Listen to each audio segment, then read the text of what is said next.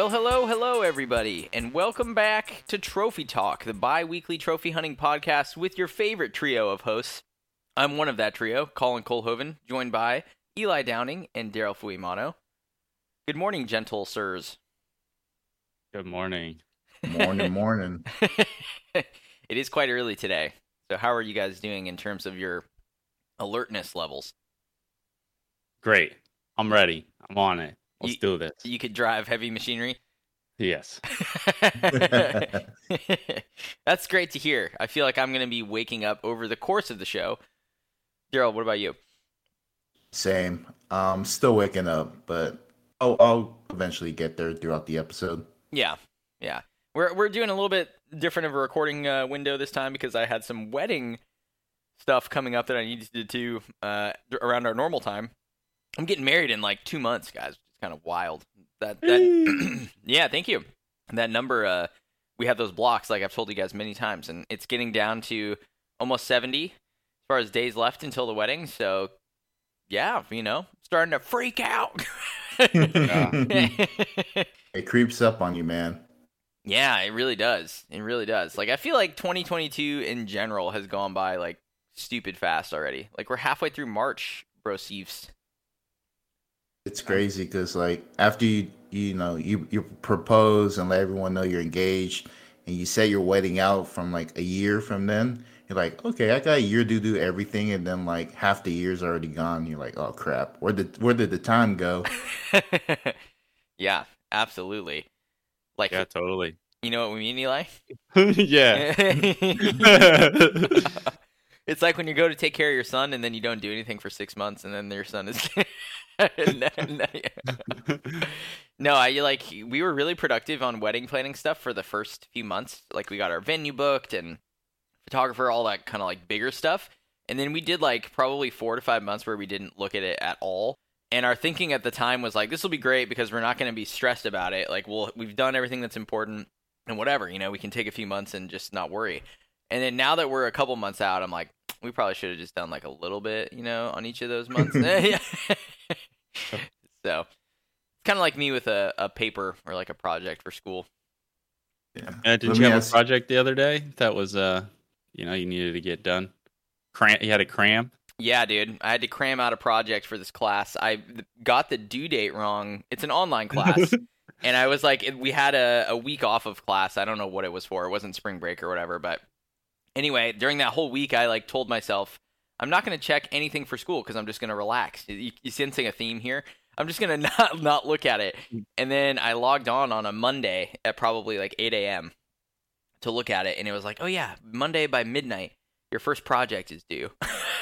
it, was, it was just like a timeline of the history of like a certain game across like a hundred or sorry a thousand years with 20 different entries a paragraph each and i was like ugh fuck Thousand years of a game? yeah so i looked at the evolution of a What? pla- of a playing card right from like ancient china to, to Oh. where we see it you know in like the 1600s Okay. in france or something so regardless i had to cram this project after working a full workday like then go home and then do this project and i turned it in at like 11 p.m or something and uh, yeah i got 100 out of 100 on it so what are you gonna do you know Let's go, dude. yeah but it's uh you know i'm a i'm a serial procrastinator. Everyone knows that. Procrastinator. classic. You, you were gonna say something though daryl. What, what were you gonna were you going for? Oh, I was gonna ask, are you having an open bar at your uh, wedding? we do have um yeah it's like we have two signature cocktails that you can get and then we also serve beer and wine and champagne. So it's not like an open bar but like you can go get as much of the other things that i listed as you want you know Yeah. And then at- at during the- Go ahead. well you, we're doing beer tasting too later on So Nice. Yeah. Yeah, for my wedding, I told my mom don't do an open bar because most of my family on my dad's side loves to drink, and that's pretty much the reason why they came was just to go straight to the bar and drink.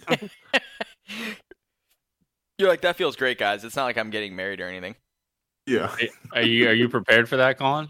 I'm a little nervous wedding crashers? yeah i'm a little nervous not about people crashing it but about like my parents just getting too drunk you know, Mm. And like giving an overly emotional speech because I'm an only Mm. child. They'll be like, "My baby boy is getting married," you know, you know, like that kind of shit. I'm a, yeah. I'm a little worried about that, but You got any Buck Wild friends? I have a couple Buck Wilders. Yikes. Yeah, I hear, duh. yeah. It's gonna, yeah, exactly. You guys are gonna be Buck Wild. No, it's gonna, it's a, it's gonna be a good mix. I think it's gonna be a good mix. Cool. But anyway, yeah, that's coming up. It's on my mind. Um, but yeah, just been, just been busy. You know, I think you guys, you guys feel that too. Things are just moving quick in 2022. Mhm. Oh, yeah. Absolutely nuts. But we're here to talk about trophies and trophy hunting and all things related to trophies, including video games, duh, because we're nerds, and uh, you know, movies, other things like that.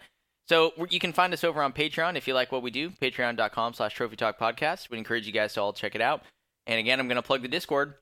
Got a race going on over there. We're getting towards the end of the first uh, race segment of the year, but you can still participate and you can uh, post, or what's the word I'm looking for? Retroactively submit your platinums as long as they qualify based on the race rules that you'll find in the race rules channel of the Discord. So go check that out if you're listening.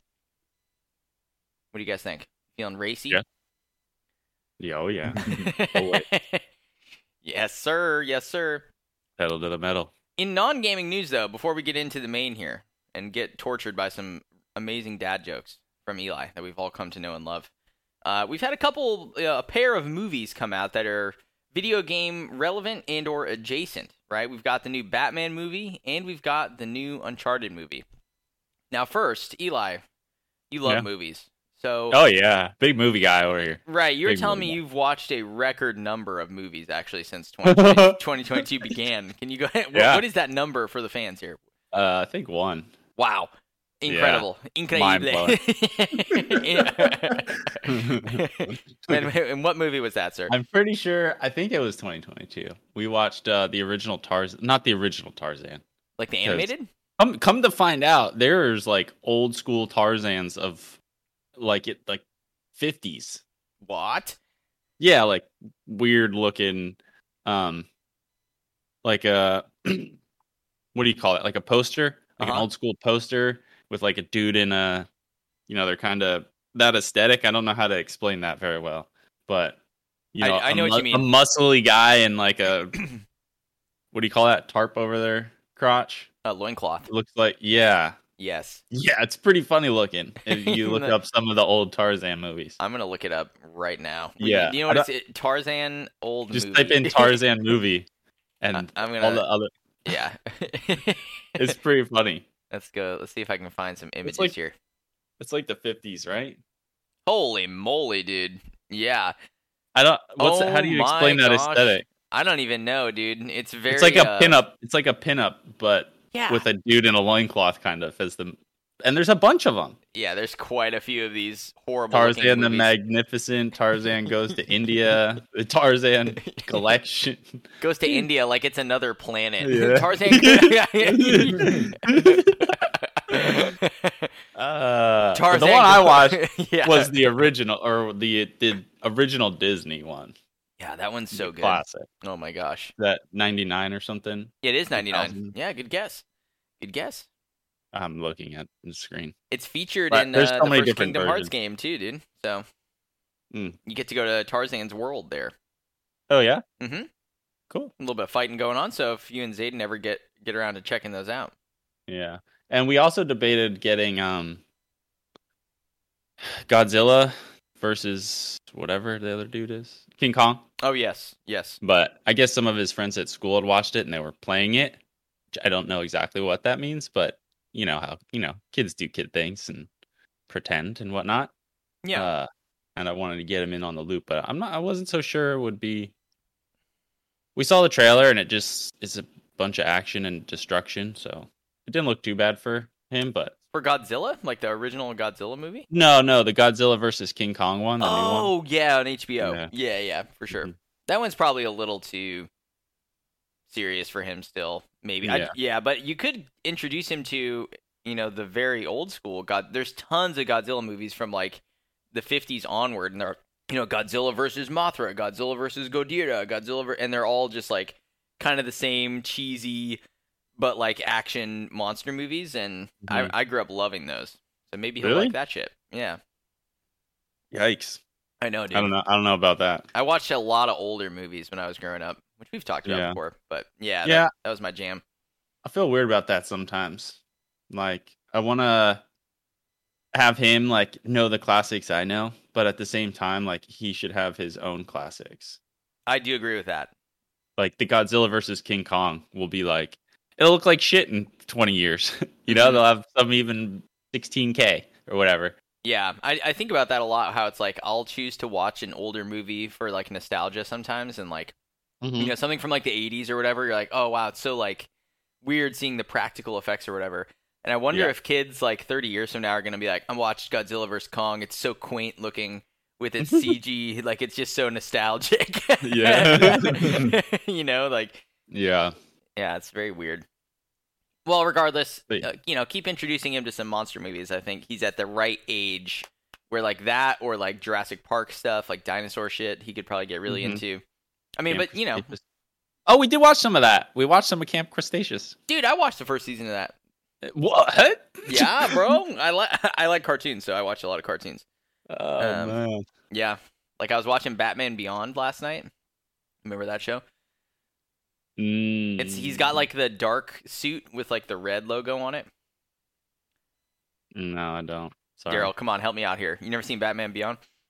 I saw a few episodes. It's it's where Bruce Wayne is old. He's like giving up the mantle to like a younger kid. Yeah, he's like the mentor. Mm. It's like kind of set in Gotham in the future. It's like in 2050 or some shit.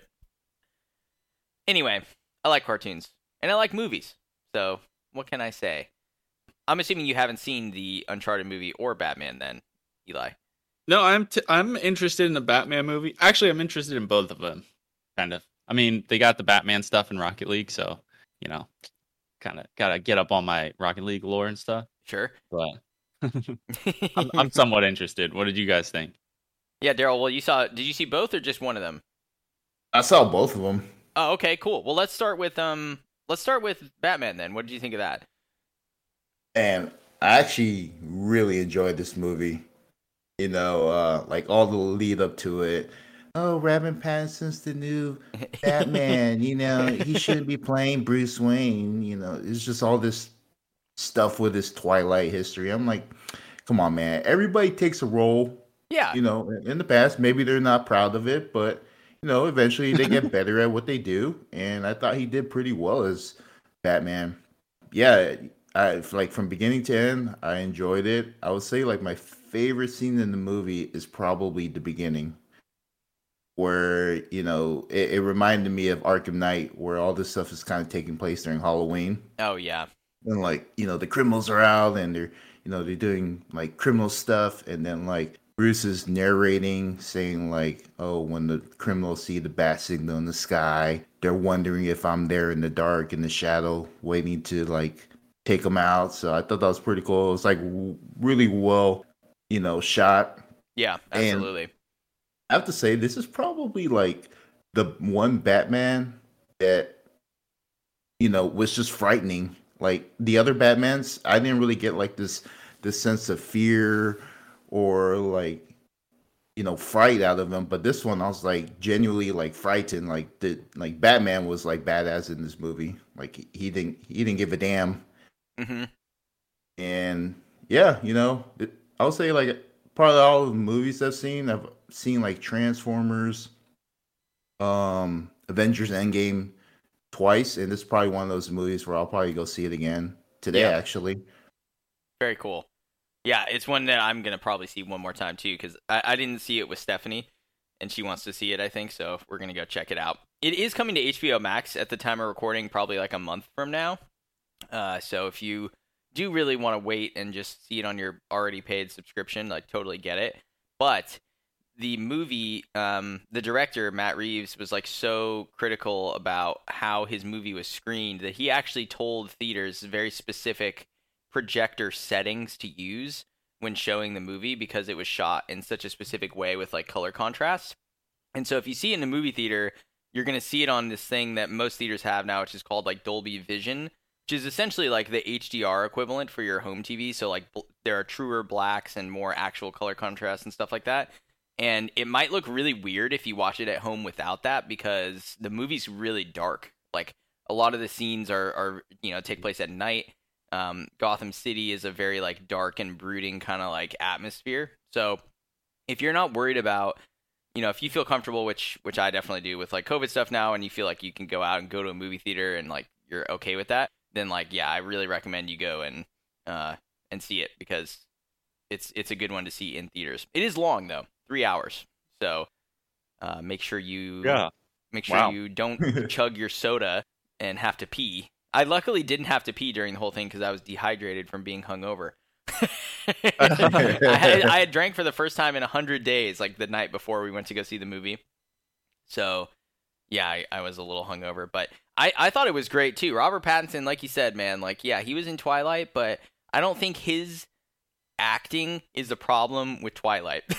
you know, like like he did he acted the part that they wrote for him and that the part was was designed to be, right? I mean, if you don't like Twilight, that's one thing, but you can't really hate on him or any of the other actors really just doing what their script tells them to do in those movies.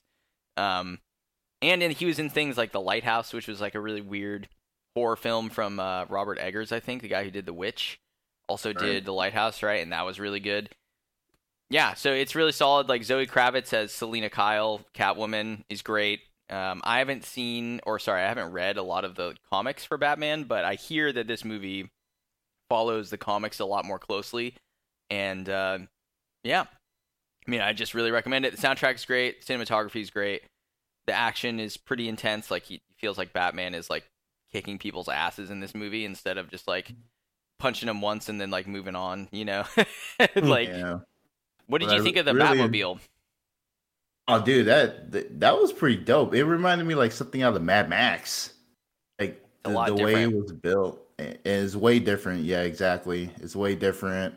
And it, dude, it that thing was a Hummer out there, Oh yeah, hundred oh, percent. Uh, and it probably had one of like the like the coolest cars chase scenes in movies that I, I can recall. Like just the intensity of it, and like you know, he's he's going after the Penguin. You know, the Penguin I never really took for a serious villain.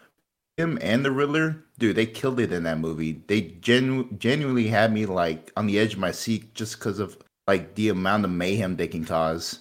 Yeah, they were really good villains. And as a this isn't a spoiler because it's just like a casting thing, but if you go see the movie, I dare you to try to tell me that that's Colin Farrell as the Penguin because I could not tell at all, dude, all that that was him. The whole movie. They did a pretty good job on that. Yeah. W- one last thing I'll say about it is just, you know, this is like one of the first movies where they really focus more on the detective element to Batman. Like, right, right down to like, you know, his origins. Like, other movies have kind of like, there's a glimpse of it, but like this one, it was more focused on like the detective side, which the director really wanted to kind of showcase. So Right. like during the movie, you'll see like Batman in a crime scene. He's surveying the area. He's seeing clues that detectives and forensics aren't seeing, and it, it really shines in the movie because it reminds me of the video games, like where you can kind of go into detective mode. And like in Arkham City, it reminded me of Arkham City, where you find this journalist who's dead, but the way he was killed can't be done by any normal person. Then like you go into detective mode, you figure out what's going on, and then you realize that Deadshot is in like he's the reason why the guy's killed. So it's real cool to see the detective side because most movies don't really showcase that. I mean, you know, the world's greatest detective. How how is that something that can go miss nowadays? Right. Totally. That that's a good point. Like it, it definitely plays that up more than Batman movies I've seen. Again, I haven't read the comics really or watched like there's just so many Batman movies on HBO Max. It's insane. If you go to like the DC hub on there, there's just like every animated movie you could think of. so uh, it th- watching this did make me want to go back and watch some of the older shit. That's why I was watching Batman Beyond. Even I was like, hmm, I'm gonna go check out some old Batman cartoons. You know how it goes hmm would recommend Eli. I think Zayden's maybe a little too young to see this. It is PG thirteen, but like, it's still pretty like dark and scary or whatever. So, Yeah. uh, yeah, unfortunately, I don't know if it's good for that, but it it's worth seeing at some point if you can watch it maybe at home once he's like asleep or some shit. Three hours, dude. Uh, Yikes. Watch it in two nights. Just do an hour and a half each. Mm, You know, we'll see. that's not bad. I don't know. I, I kind of want to watch the Uncharted movie because it more. Right. Well, it's PlayStation adjacent there, you know? Mhm. I was gonna say too, Daryl, like you were talking real quick about the the old Arkham games, and I think I'm too far gone from them to even play them now. Like they're like at this point, Arkham Knights is coming out or whatever, like later this year, I think. And so, and then you have Suicide Squad, Kill the Justice League come in as well. So maybe I'll just try one of those out. Um, like I don't know if I'll ever go back to Arkham Asylum with everything else in my backlog. So we'll see. Gotcha. I know. But yeah, Uncharted movie, Eli. Um, good call there because that was the other movie that I've seen recently. I went from like not going to the movie theater to going to two movies within like three weeks, which is pretty cool. And the Uncharted movie has a pretty tumultuous path to the screen, right? We all know it's been in production for a long time. At one point, Mark Wahlberg was supposed to be Nathan Drake, and then he got too old because the project was taking too long, and then he became Sully, and then Tom Holland became Nathan Drake. So it's like this whole thing of, you know, finally this thing is off the ground. Um, and I went with my mom and Stephanie to see it. Now, they don't, I mean, they know what Uncharted is because I played games, but like they're not, they don't know the franchise or anything like that. And it was really cool to be in a movie theater and then have like the PlayStation Studios logo come up in the beginning, showing like all the PlayStation characters and everything like that. It's like, oh yeah, let's go. This is my shit, right? you guys probably don't know who any of those people are. I know who all of them are. And um, yeah, I, I think the movie overall felt good, not great, but I think for a video game movie, that's kind of okay because I think that the sequel for this could be pretty decent actually.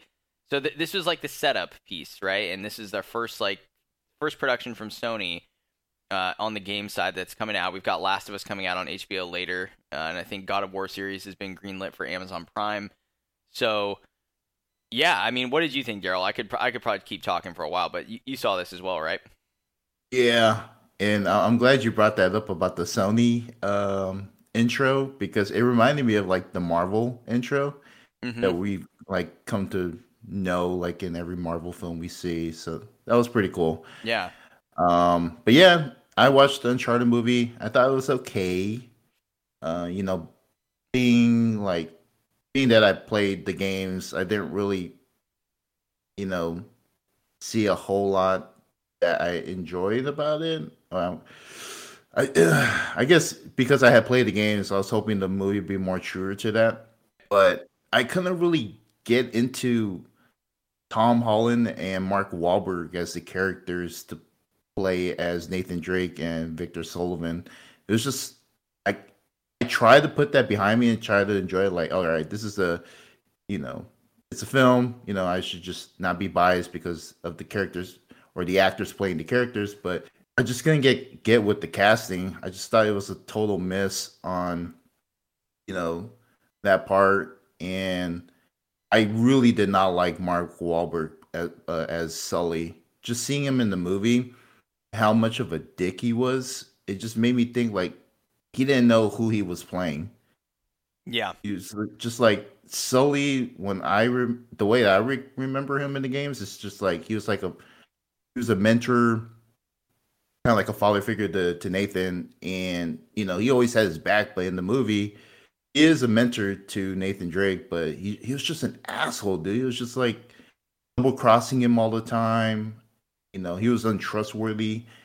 And Mark Wahlberg, you know, I could not stand him every time I saw him on screen. yeah, he- the movie got a little too heisty for me. I mean, it is about like they're they're thieves, right? So I get it. That's always going to be part of these type of movies, but you know, Indiana Jones doesn't have like six double cross moments, right? It has like one, and you're like, oh yeah, you can kind of see that coming because that guy looks like a Nazi.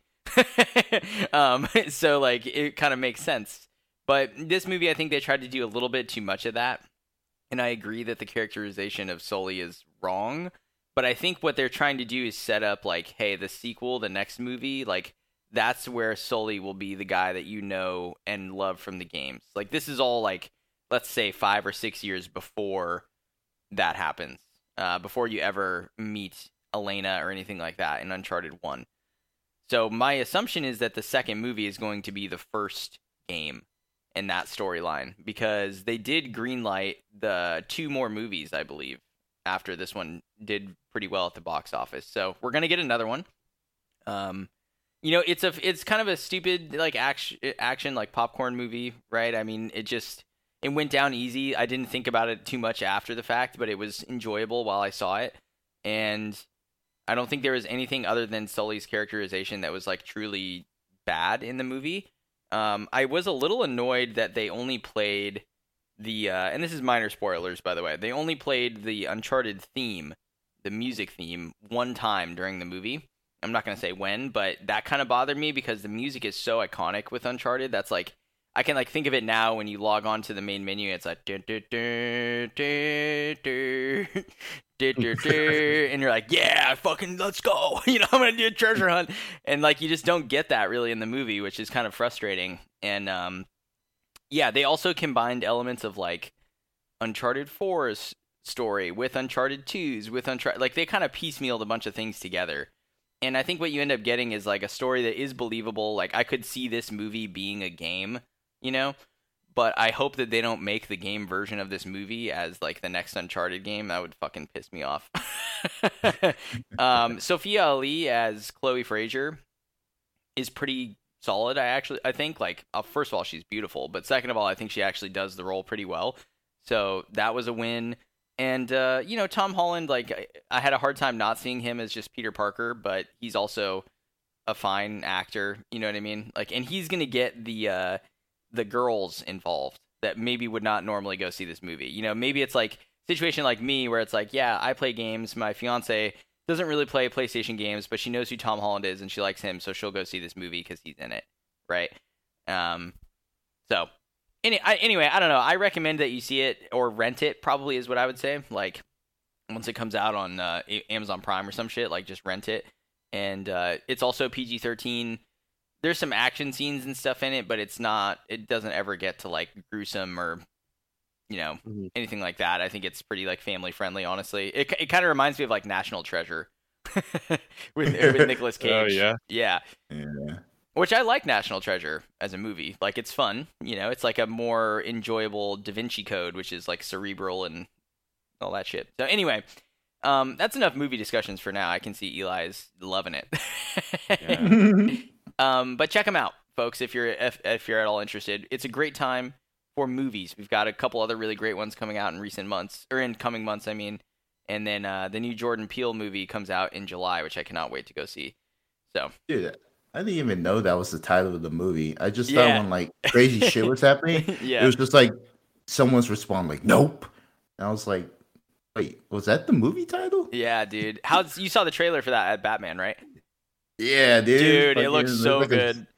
Zombie lady in the stands and people just getting swept up by like a tornado. I was like, what the fuck's going on? I just really liked the beginning of that trailer where it's like the 70s music and it's like the the black woman and her brother are like standing there for a commercial and they're talking about the first like, you know, Hollywood motion picture was a black man riding a horse and then they're like since we can say since the 1940s we had skin in the game and it's like got this like crazy music playing and stuff. If you remember, it really reminded me of like a Tarantino movie in that moment, and mm. I was mm. like, "Oh shit, dude, this might be like really good," you know.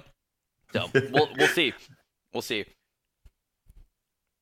All right, uh, let's move on from movies and get into dad jokes. A natural segue. Ten out of ten. Mm. mm. so Eli, what do you got for us today? All right, this one this one comes from Kevin.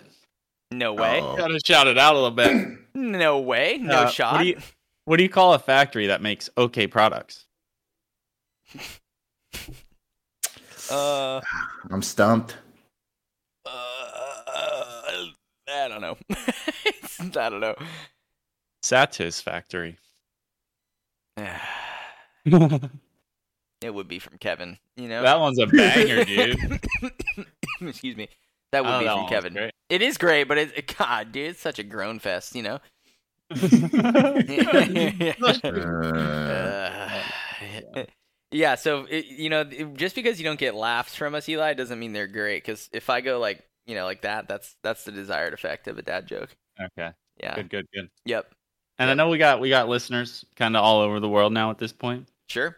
And I want to ask, which country's capital has the fastest growing population?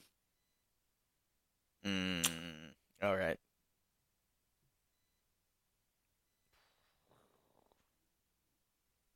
It's Ireland, Ireland.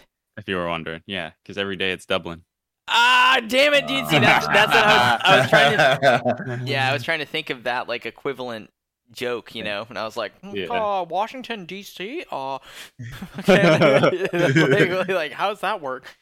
Oh my goodness, that's a good one too. I, and also Yeah. it works because Irish people just you know having sex all the time. Catholics, you know, Irish twins, like when Yeah, have- yeah, exactly. yeah. Uh, why can't you run through a campground? Mm. Mm. This one's for you, college, college boy. Okay, Colin. well that's great because I don't have anything in my mind.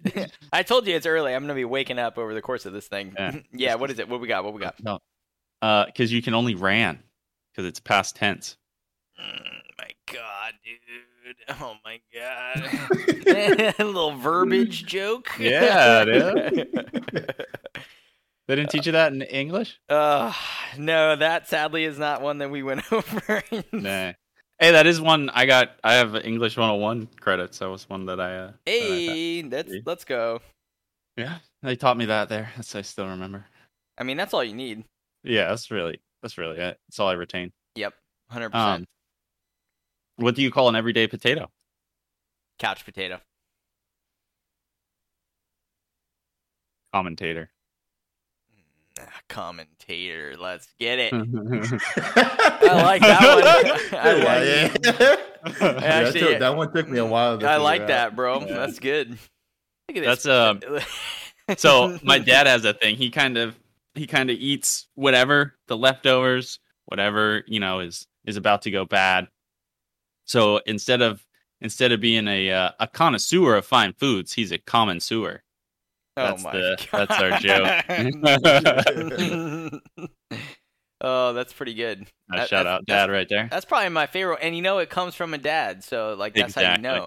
Yeah, I mean, not Mhm. that you're not a dad, but you know your dad's a dad's dad. Yeah, it's a legit. hmm I think by the time you get to like your 50s and 60s, your your ability to make crappy dad jokes is just off the charts. That's like when you're Mm-hmm. at peak performance. hmm It's uncharted. hmm You hmm.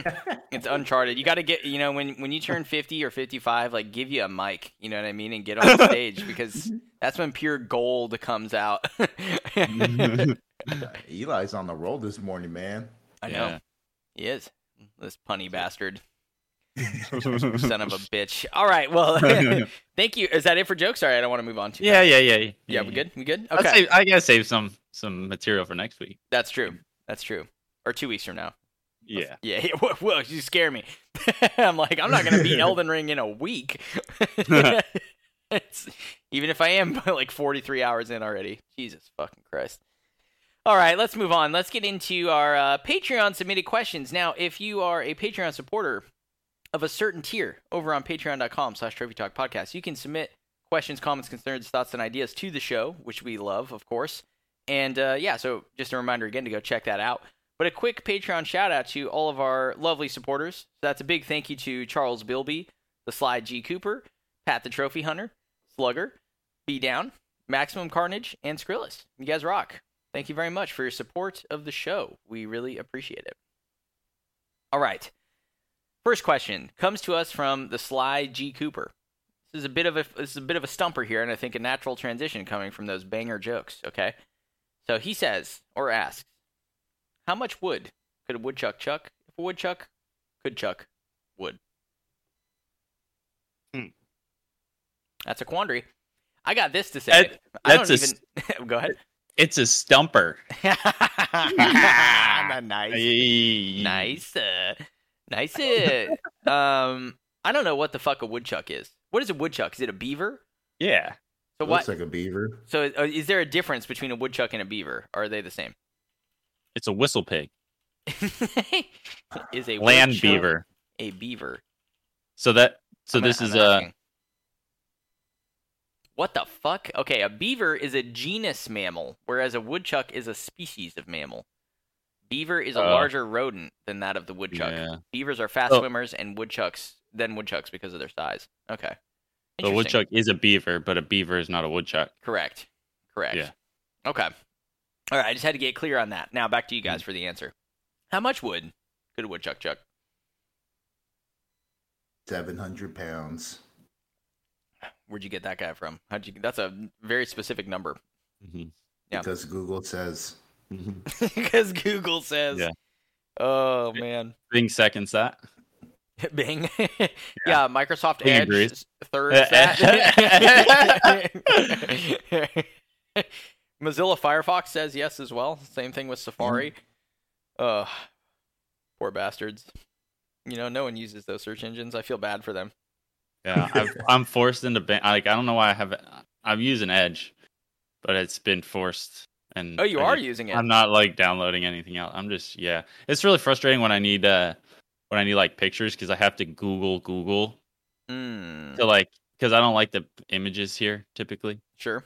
Sometimes they give better pin PNGs, but you know it's frustrating. And I gotta I gotta uh yeah I have to Google YouTube as well. Like I have to search YouTube and then go to YouTube Oh, that is. take me there. It's like why don't you use ours? Why don't you use Bing Video? It's way better. Oh man, that it's is. like uh, get the fuck out of here. That is frustrating. I'm sorry to hear that. Yeah. Yeah. Oh, Jesus. Okay, well, 700 pounds. That's a lot of wood. You know? Yeah. That's a lot of wood. That thing. Uh, I just feel like that woodchuck's going to need jaw replacement after that. You know what I mean? Like no oh, one, like Oh, what? yeah, because a woodchuck to chuck wood. I mean, they're they're chomping on it and they're moving it around. I mean, that's a lot of wood. That's a lot of wood for one Yeah. jaw. You know? The way the way they explain this is it's based on the the the equivalent weight of the dirt they can move. Okay, like an ant.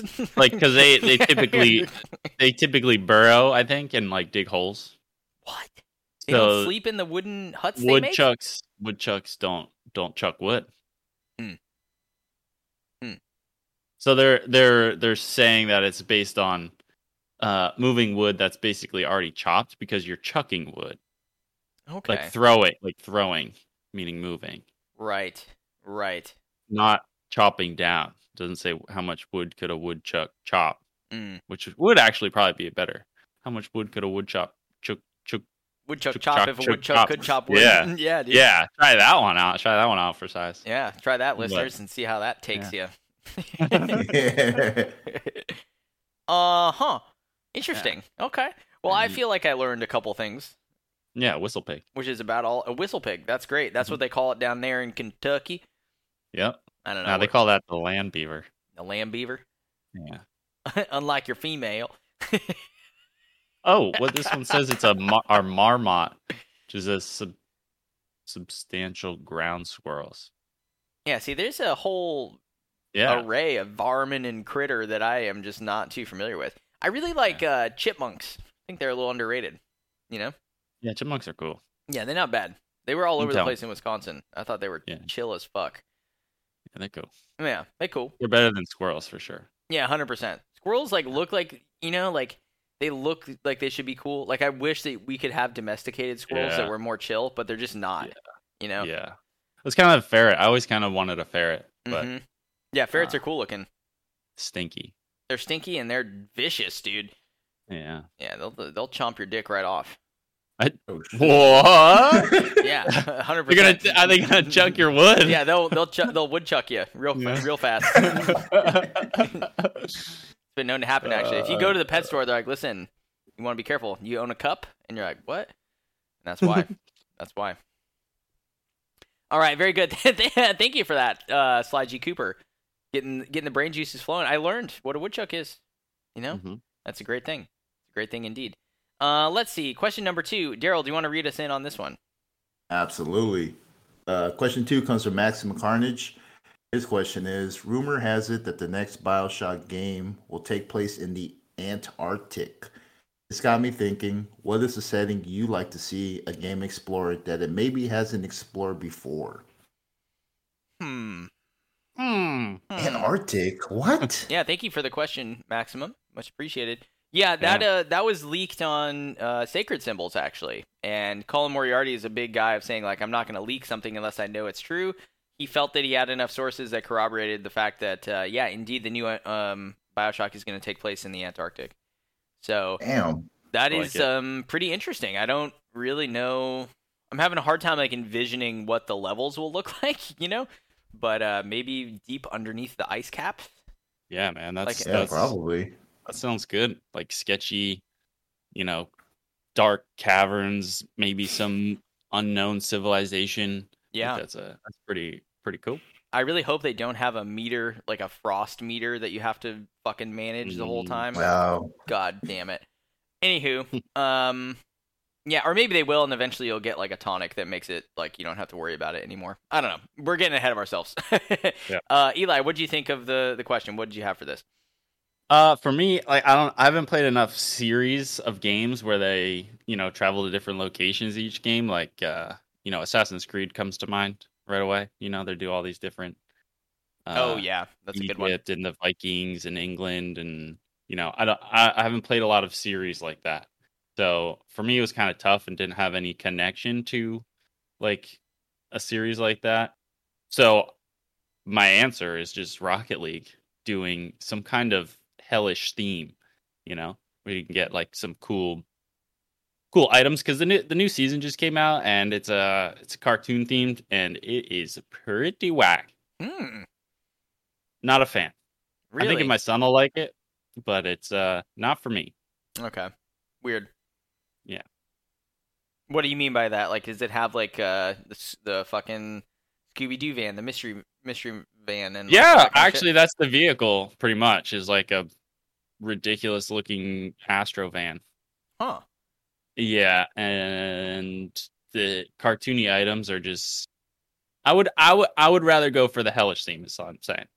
Okay. Like something that's like more metal, you know. yeah, I Which the bat, the new Batmobile in the game is pretty dope. It's the one from the movie. Okay, cool. Yeah, I'm a fan of that. yeah, But I'm looking for some Doom theme or something like that. dude, it'd be cool uh, if they had like the ornithopter from Dune or something like that too. Oh, what? the or the ornithopter from Dune, like the movie. It's like oh, a. I thought you were saying Doom. Oh no, no, no. But like, if they had stuff that's like more like flying vehicles, that would be sick. Ornithopter. Yeah, it's, which basically looks like a dragonfly, but it's a like a little shuttle. But it flies okay. like a dragonfly, like its wings come apart and flutter like that. It's pretty weird. Ooh, that is weird. I'm looking at it. You right looking now at on it? Google. Yeah, Yeah. It's, it's cool. Yeah. Mm-hmm. Mm-hmm. They did do their little space, their space themed one, but Fuckers. yeah, that's that's my answer. It's I nothing like that. crazy. No, I like that answer. That's good.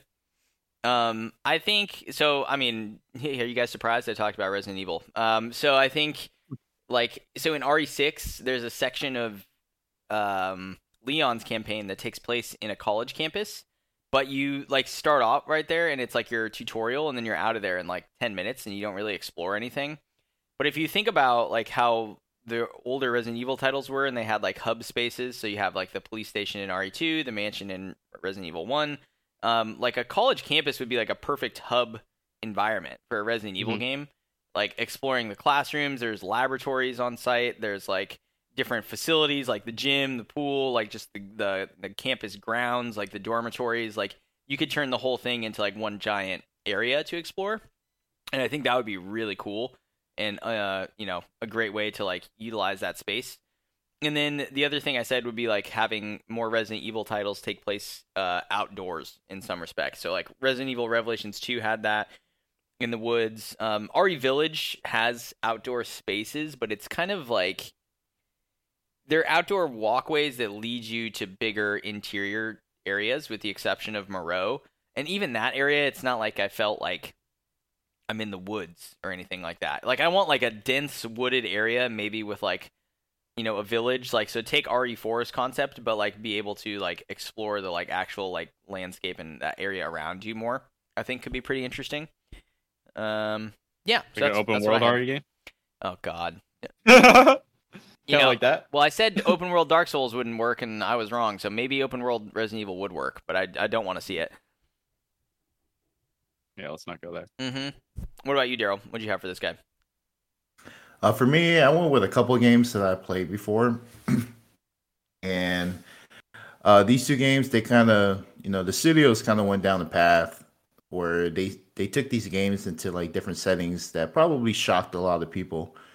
So the two games that I went with was like God of War and Mafia.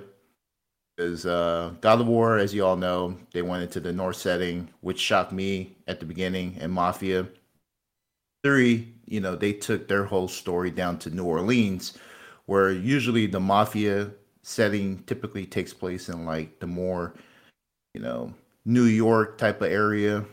Um, but you know, it worked.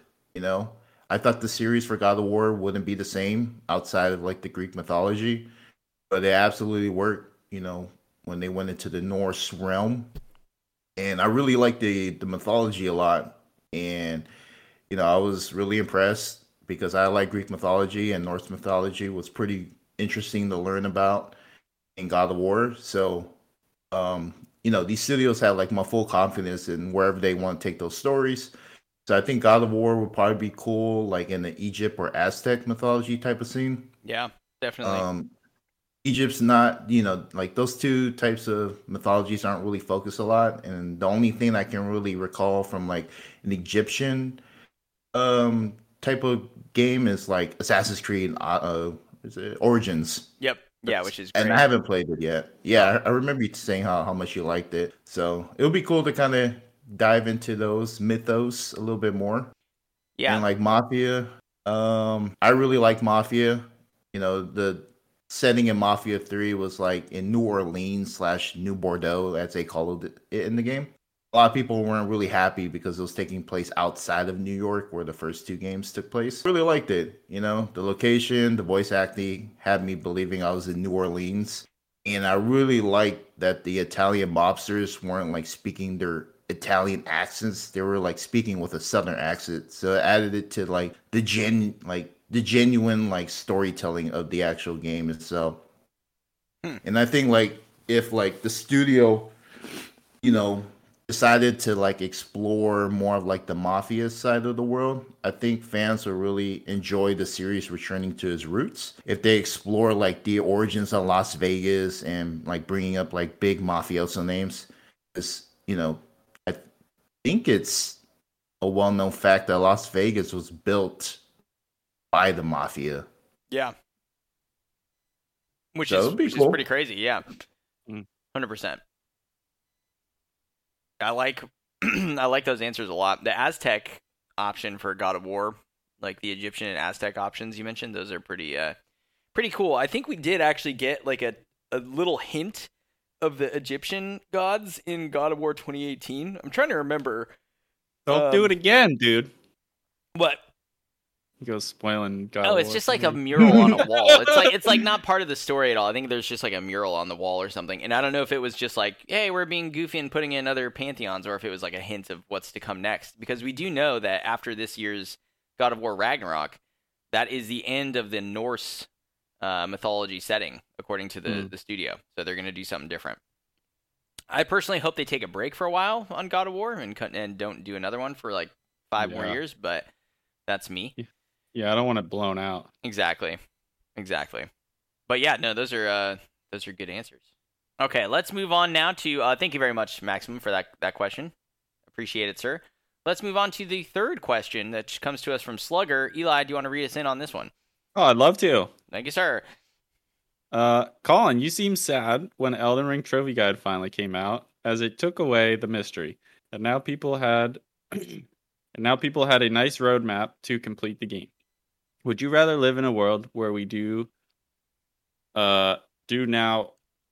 Sorry, sorry, this is typing's got me. Would you rather live in a world like we do now, where trophy guides exist and can help gamers through their platinums, or would you rather live in a world where video games and trophy guides uh didn't exist and the well video games have to exist Yeah, and the trophy, trophy guides, guides don't, don't exist Mm-hmm. yeah the the trophy guides don't exist and everyone has to f- figure it out on their own Come why don't you start us off? This one's directed straight at your It- throat. it's dude. coming at my So, throat, bro. No, I really when Slugger submitted this question, I was like, yes, cool. I get a chance to talk about it.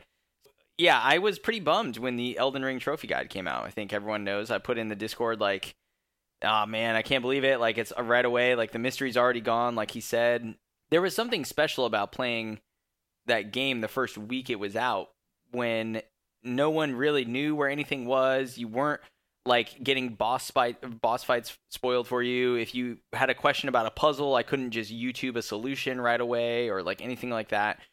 And you know, that's the case with all new games when they come out, like the guides are limited, but because of how long Elden Ring was and because of how much content was there, I do feel like even the people who got the game early, there wasn't like a shit ton of guides up for it right away, you know, which I really appreciated. And it just was great. I, I literally didn't have to have my phone on me at all. It was in the other room.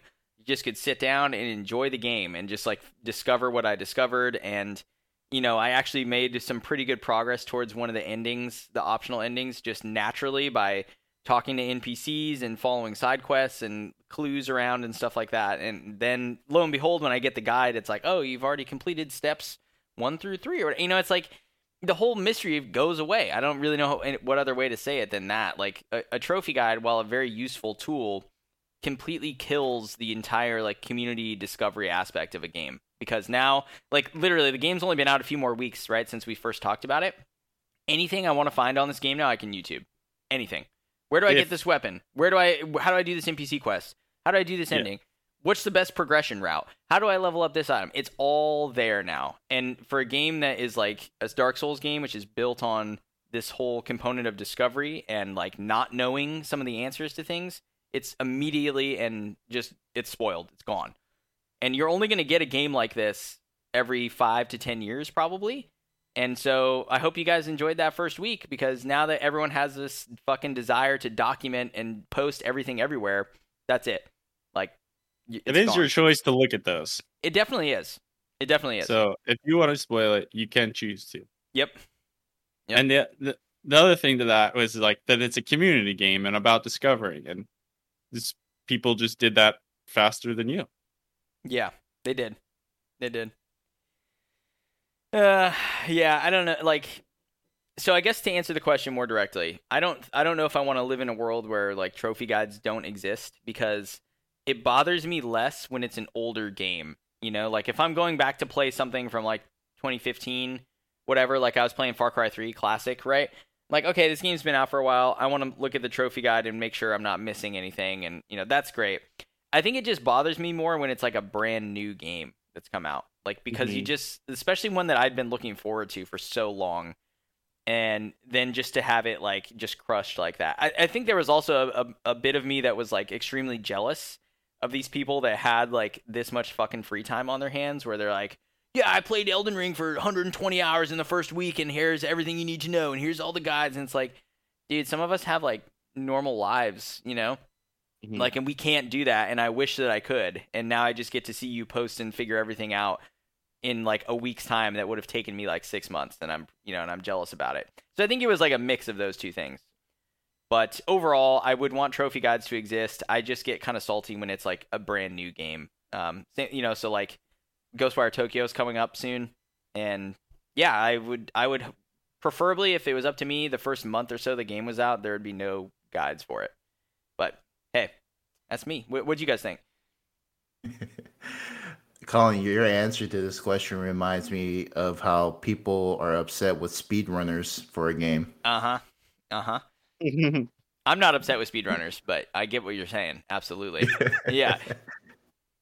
Uh, as far as my answer, I, I kind of just went with, you know, if we were to live in an alternate universe, I would say I kind of wish trophy guides worked the same as trophies. You know, they're unlocked once you beat the game on your first playthrough. Um, how that can happen, I don't know. It's an alternate universe. That's a good idea, But- though. Yeah, it's just, you know, for me lately, I've been trying to tune out guides. That's just how I've been approaching my games. I just want the like the full experience of being able to play the story without like anything being spoiled spoiler for me. hmm And like perfect example is Deathloop.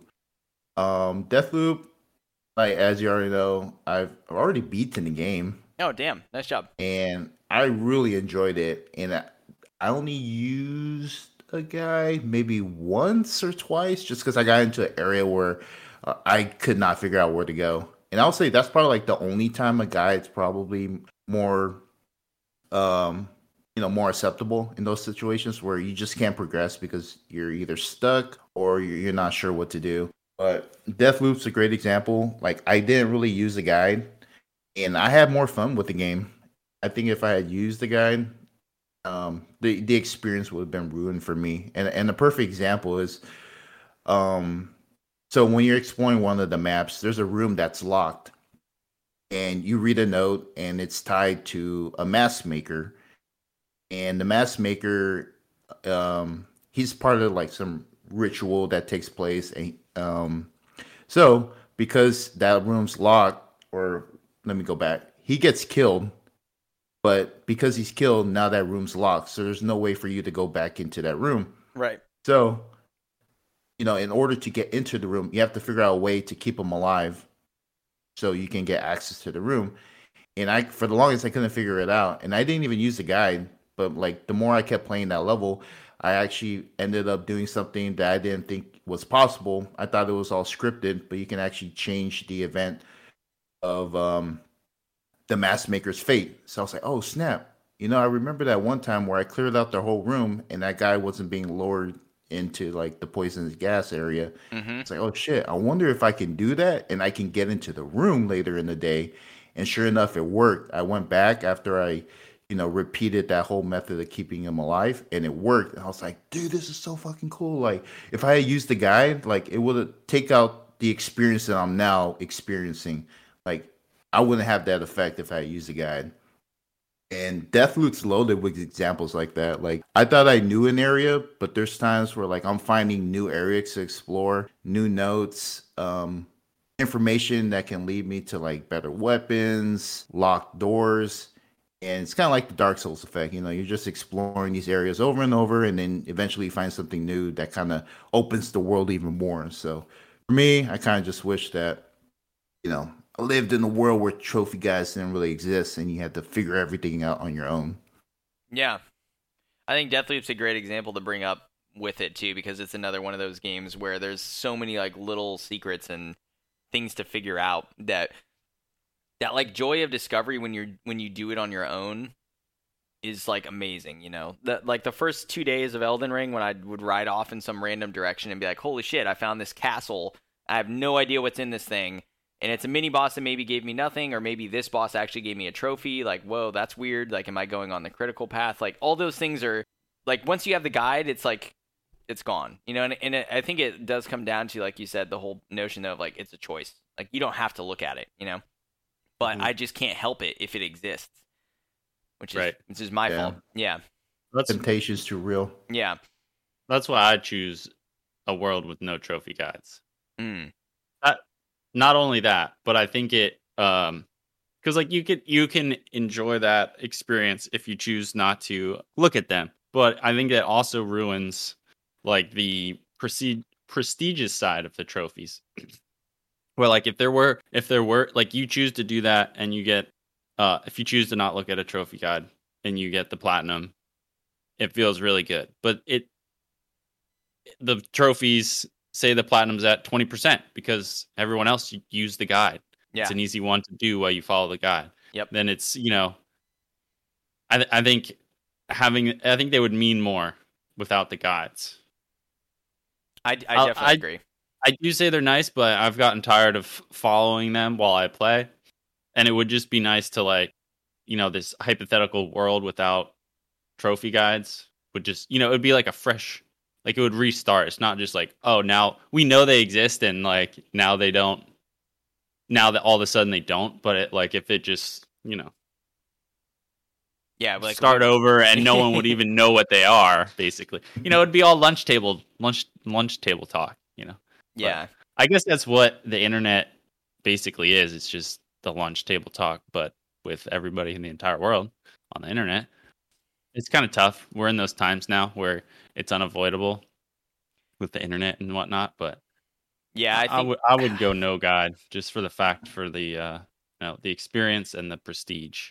the prestige is a huge point. I think if you don't look at a I mean, and the thing is, there's no way of like knowing that or showing that badge like now. You know, it's not like I can Right. like look at all my uh, platinums on PSN profiles and it's like, hey, these ten were unassisted by guides, which would be Mhm. sweet if that was the case. You know? Yeah, no, t- I I think that's a that's a really good point. I, don't- I don't know. Like I've been trying to not look at them much as well. Like the Elden Ring guide, like I've looked at it just to be like, okay, what's missable, you know?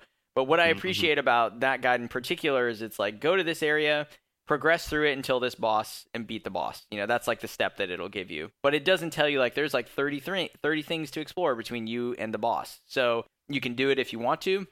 You don't have to, like whatever. And it doesn't spoil any of that for you, so it still leaves some of the mystery there, which I do appreciate, but yeah, I've been drawn to games that don't require guides more and more. Like Tiny Tina's one shot when I was playing that, like you don't really need a guide. It's just do do all the quests and level up, right? So didn't have my phone open. Uh, Far Cry 3, there's like a couple specific trophies, but like you just read the trophy description and you can get it, right? You don't need to like have a guide for it. Uh, Final Fantasy 7, the OG, I actually took the opposite step and printed out a like walkthrough basically. I have like a 35 page paper document in front of me right now for that game so that I could like follow that if I wanted to, which it's not a trophy guide, it's just like a game walkthrough. So I knew where to go and Yeah. that way I wouldn't have to be looking at my phone and shit the whole time, but it's still looking at something, so I don't know. Yeah, they did they did have those books back in the day too, like guidebooks. Yeah, and I love guidebooks. I think they're great. Those are yeah, I'm a, I'm a fan. Mhm. But that's still that's the same thing as trophy guide kind of. kind of, yeah. It is. I mean, they'll tell you 100% of everything in the game. So if there's it's basically a trophy guide. yeah. Yeah. The the um the, the the actual paper copy of the guides, there is still like a little sense of mystery because like they would show you like a picture of the area and kind of like a description, but most times even that wasn't really clear enough for you to to really pinpoint where you need to go and stuff like that. hmm On like a video where it's like, you know, Yeah. detail after detail, like, oh, here's where you got to go, do this, do that. Yeah, I, th- I think what I don't mind in guides is collectible guides. Those don't Mm. bother me at all. Yeah. But other sort of guides for trophies, like I'm just, you know, I'm like, come on, like, do we need this? You know, I don't know. I don't know. I, I'm guessing I'm gonna probably. If you ask me in two days' time, I'd probably fluctuate. But right now, I feel kind of sour on guides, and uh, I'm a little bit like. I guess I'm more just shocked at how fucking much time a lot of people have. That, I guess that's really what it is. Where I'm like, th- I just wish that there was a little bit more of a delay between like this game that you've been waiting for for like four years coming out and between a, a time between when it comes out and when you know everything about it. I wish it was longer than a week, but I guess in 2022 it's not. Like, Yeah. so I don't know. Anywho, um, yeah, thank you for that question there, Slugger. Much appreciated. Much appreciated. Okay, now I think the ordering convention is off on our Google Doc here because we are missing the fourth question, but we have a fifth and a sixth, so that would make sense. So let's go to number five. um, let's go to number five, which comes to us from Skrillus. Similar to questions we've been asked in the past, but he wants to know what's a game that you have on your list that you'll get a high percentage in but will never platinum. Maybe one game you don't own but want to play, but you'll know you'll never get the plat. Who wants to go first on this guy? Eli, you know what? Let's go to you. What do you have? All right. I've got a couple answers here. Um, a couple of them are for the race, and uh, one of them I don't think I don't know. This was actually one of the first tro- games I got trophies in, which is Titanfall 2. No way. No shot. Yeah, I was going for that bad boy, and uh, I will never, ever, ever, ever get that platinum because that um, there's that training course you got to get the top time on and do like sliding grenade jumps and stuff to like nah, not happening. Mm-hmm. It's uh, it's pretty infamous in the uh, trophy hunting community, I would say, with that uh that trial run. I do have that, by the way. Yeah, which yeah, we were kind of playing it at different times, but then you started up to get that last trophy, right? Yeah, well, I started it because I was like, that's like the main barrier between me and the plat, but I still need to beat it on master, which is actually not like that shit's no joke. so Yeah. Yeah. That well, that, see, that's the other thing is I will never get that training one, and also I will never beat it on the hardest difficulty because I struggled in the the boss you thought was easy, of course. The dude on the um oh, on the the, jet. f- the flying guy on the yeah when you're on like the plane or whatever. Yep. It took me out in like normal or hard or whatever I played it on. Yeah, man, N- not happening. Yeah, my Not sk- I'm not that good at first person shooters anymore to where I can do that on master. I don't think. No. But maybe. But then the uh, the other two that I know I'll never get that I do have high percentages in are uh, from the uh, the race we did where we were gung ho about getting them done, and then uh, then the next month came and it was time to move on. So I got Horizon Chase Turbo. It's Mhm. not happening. Never Mhm. gonna go relearn all those maps. And there's all that DLC now too, right? So Yeah, there's DLC now. And those maps are yeah, it's just memorization.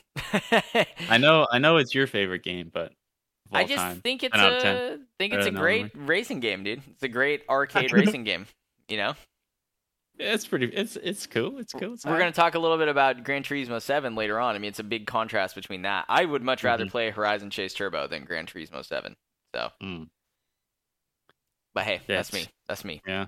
And then the last one I got here is For Honor that we uh Oh, that we got. That God. I I cannot I cannot believe Daryl beat that on the hardest difficulty. I am just absolutely shocked. yeah, that game is fucking rough, dude. Yeah. I went through, got the collectibles, beat the story. We did most of the multiplayer stuff. There's a couple of things that, you know, I couldn't get now with like the five wins in a row and the skirmish or whatever. Yeah, that's that ship has sailed. Mm-hmm. That's a good one. For Honor, I'm never gonna I'm never gonna get For Honor. Horizon Chase Turbo I have because I'm a Chad, and then Titanfall 2. Uh, maybe me yeah maybe at some point I'll get Titanfall 2, but I, it's not on my list anytime soon. So you're not getting it. No, I'm probably not. Daryl, what about you? that. Uh, so the answer to Skrillis's first question is Rocket League. Mhm. Yeah, I said it. Mhm. Rocket League. That 88% and not gonna get the Dude, platinum. That's like the soon, man. easiest fucking platinum you can get, dude. It is what pretty are easy. You doing? Yeah, what are you missing on that? Do you know? Uh, 150 items, items. Oh, And- that is well- annoying. The 150 items is annoying, but it's not Bruh. hard, bruh. I'm trying to do all the DLC stuff first. And bruh. They're not- I'm not Bruh, are you kidding me, do dude? them. Bruh. On my notes. What's That's on like- the notes is, is That's facts, like the easiest platinum you can get. It's like easier than Horizon Chase Turbo. oh my god. it's super low on the priority list for me. I, I might get it at some point, but That that, really hurts. that's the one game where the percentage is really high and no plat. I mean, even dude, I even have the Rocket League Platinum. You know what I mean? Yeah. This fucking scrub over here. Yeah, I even got it. the Silver Warrior over here has it. Okay. It's okay, Eli. I still like your riddles though. yeah, that's all right. Okay. Um, but, uh, but for uh, Skrills' second question, I went with Hunt Showdown. Um, I think that's a pretty cool game. I, I wanted to play it, but you know, it has like horror FPS and it's like a battle royale where you hunt mon- monsters and try to extract. Kind of reminds me of all the other games out there that are similar in that type of field. I've always wanted to play it. question. Um, but yeah, yeah, Hunt Showdown, PSN profiles as it at six out of ten in 150 hours. And it's probably a game I won't be platinuming just because there's too much time to invest. And I'm really not off to a good start playing multiplayer games, anyways. I've just been so, so stuck on my single player games. Well, there's so many fucking good single player games out right now. It's incredible. Mm-hmm. Yeah, this year is going to be awesome for that too, because they're just going to keep coming out all year, basically, like all the way up until November when you'll get God of War. It's like, dang, dude. That's a that's a good choice though. Hunt Showdown. I have a couple friends who have played that. They said it's good. Let's see. Let's see. Eli, you already went. So what? I, what did I have for this? I had kind of a, a strange answer here. Okay. Mm. Uh, I have PS Now as of a few months ago, as you guys know, and there's a game on there that I really want to play that I've never played. That is a very long game that also has no platinum, and that is Elder Scrolls Warframe. Oblivion. Now, Elder Hmm. Scrolls Oblivion has no trophies at all, So in fact, it's kind of a I mean, it's a pretty cool way to experience that game and just not have to worry about it. I can still play it on my PlayStation and do it through PS Now, but just literally not care and just play it for fun, like Skyrim back in the day, you know? Yeah, So- and you'll never get the platinum. That's a game that I don't own, but I want to play, and I know I'll never get the plat because there is no plat, and I don't own it. it's on PS Now. So yeah, that answers that part of the question. I'm I'm actually like pretty curious about. It. I mean, I don't know. Like I'll have to. I don't know when that'll happen, but it would be kind of fun to just be like, I'm gonna play this game for like a couple weeks and just see how I, how far I get and how much I like it because a lot of people really love Oblivion and I missed it for some reason on three. I don't know how. Like I played Morrowind on the original Hmm. Xbox and then I got the 360, but somehow never got Oblivion and played it. Like I don't You know what the fuck I was Halo. thinking. Yeah, I got wrapped up in Halo and then I but then I missed Oblivion but then bought Skyrim and got like really into Skyrim. So who the fuck knows? Um anyway, that's uh that's my answer. Elder Scrolls Oblivion. Very nice. Very nice. eh? Thank you for that, Skrillis. Appreciate it, sir. And the very last question of the show comes to us from B Down, and he wants to know what's everyone's favorite Girl Scout cookie. You know, what do you guys Thin got? Mint Gang. Thin Mint Gang. Thin Man Gang. Let's Th- go. Thin Mints are pretty good. They were going to be my number one, but then I discovered Yeah. a new cookie literally last night. So Did you buy? Did you eat them? yeah, Stephanie had some. No shot. No shot, bro. And she's like, "Hey, do you want to try one?" And I was like, "Yeah, let me see. These are good." And I was like, "Oh my god, wow, we have a question do- about this on the show." Did you have it with milk? Milk. Uh, no, I did not. I just had Oh. it. I just had it with uh, just plain. But the limonades, man, or lemonades. I don't know how you pronounce it.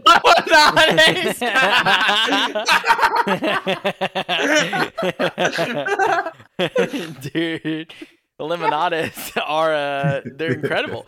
They're super good. I like that the shortbread is like kind of savory on them, you know, and then you get the little bit of the icing on the bottom, which I thought was delicious. I don't know. I thought that cookie was lit, fam. I thought it was really good. milk. Milk. Milk. Lemonade. It's lit. It's lit, the limonades, dude. Holy shit, that was good, dude. Sheesh. So uh, yeah, that's my answer. What'd you have, Daryl? Uh, I also had thin mints as well, and uh, Samoas. Samoas are pretty Mm. good. Because uh, what else would the tall Samoan guy eat? Dude, Mm. that's cultural appropriation. All right, you can't eat this. I'm pretty sure. I'm pretty sure they changed the name. Is that these uh the caramel delights? Yeah, dude. The they- lead, Yeah, They, did change D the name. elites. They yeah, changed they the name. changed it. I think so. there's Two I looked different up- companies that make cookies. That's I looked up the Girl Scouts cookies because I wanted to make sure I had all the cookies covered. And uh, this one's this covered. one's calling it out as car- car- caramel caramel D elites. all my cookies covered. All my all my cookies covered. Uh, sorry, go ahead. I, I, went- I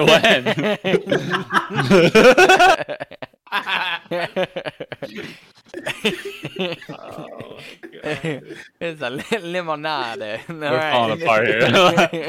Holy shit. I think it says fragile. it's Italian, honey. Oh, great. Oh, God. Yeah, what's this other one? Toast Toast Yays? I don't think I've ever had that before. Yeah, what is that? I've never had that either. There's a lot of the cookies from from the Girl Scouts that I haven't had. I'll tell you that. Yeah. Um, I almost just buy Thin always Mint. went Thin Mint until I had the lemonades yesterday. Yeah. So I just it just it just I just buy those and then it's kind of like I feel bad for the other cookies because I'd like to try them. sure. Yeah. Uh, but you think they talk to each other? It's like Veggie Tales in there. They're like, no one ever picks us. We're just gonna sit here and get stale. Thin dude. yeah, maybe. Oh man. All right. Well, very good. Thank you, uh, thank you, Be down for that question. That's interesting. We had a couple, couple Yeah. more life ones here with the woodchuck and the cookie. so Let's you go. really after just thinking after having Yeah, the lemonades once, it's fucking overtaking the thin mints like that. uh, overtaking it, man. Overtaking it. Thin mint That- is great, but it's like I'm. It's a known quantity. You know, I've discovered like a new Garden of Eden right now. Mm, I'm just see, like, it's more about the new.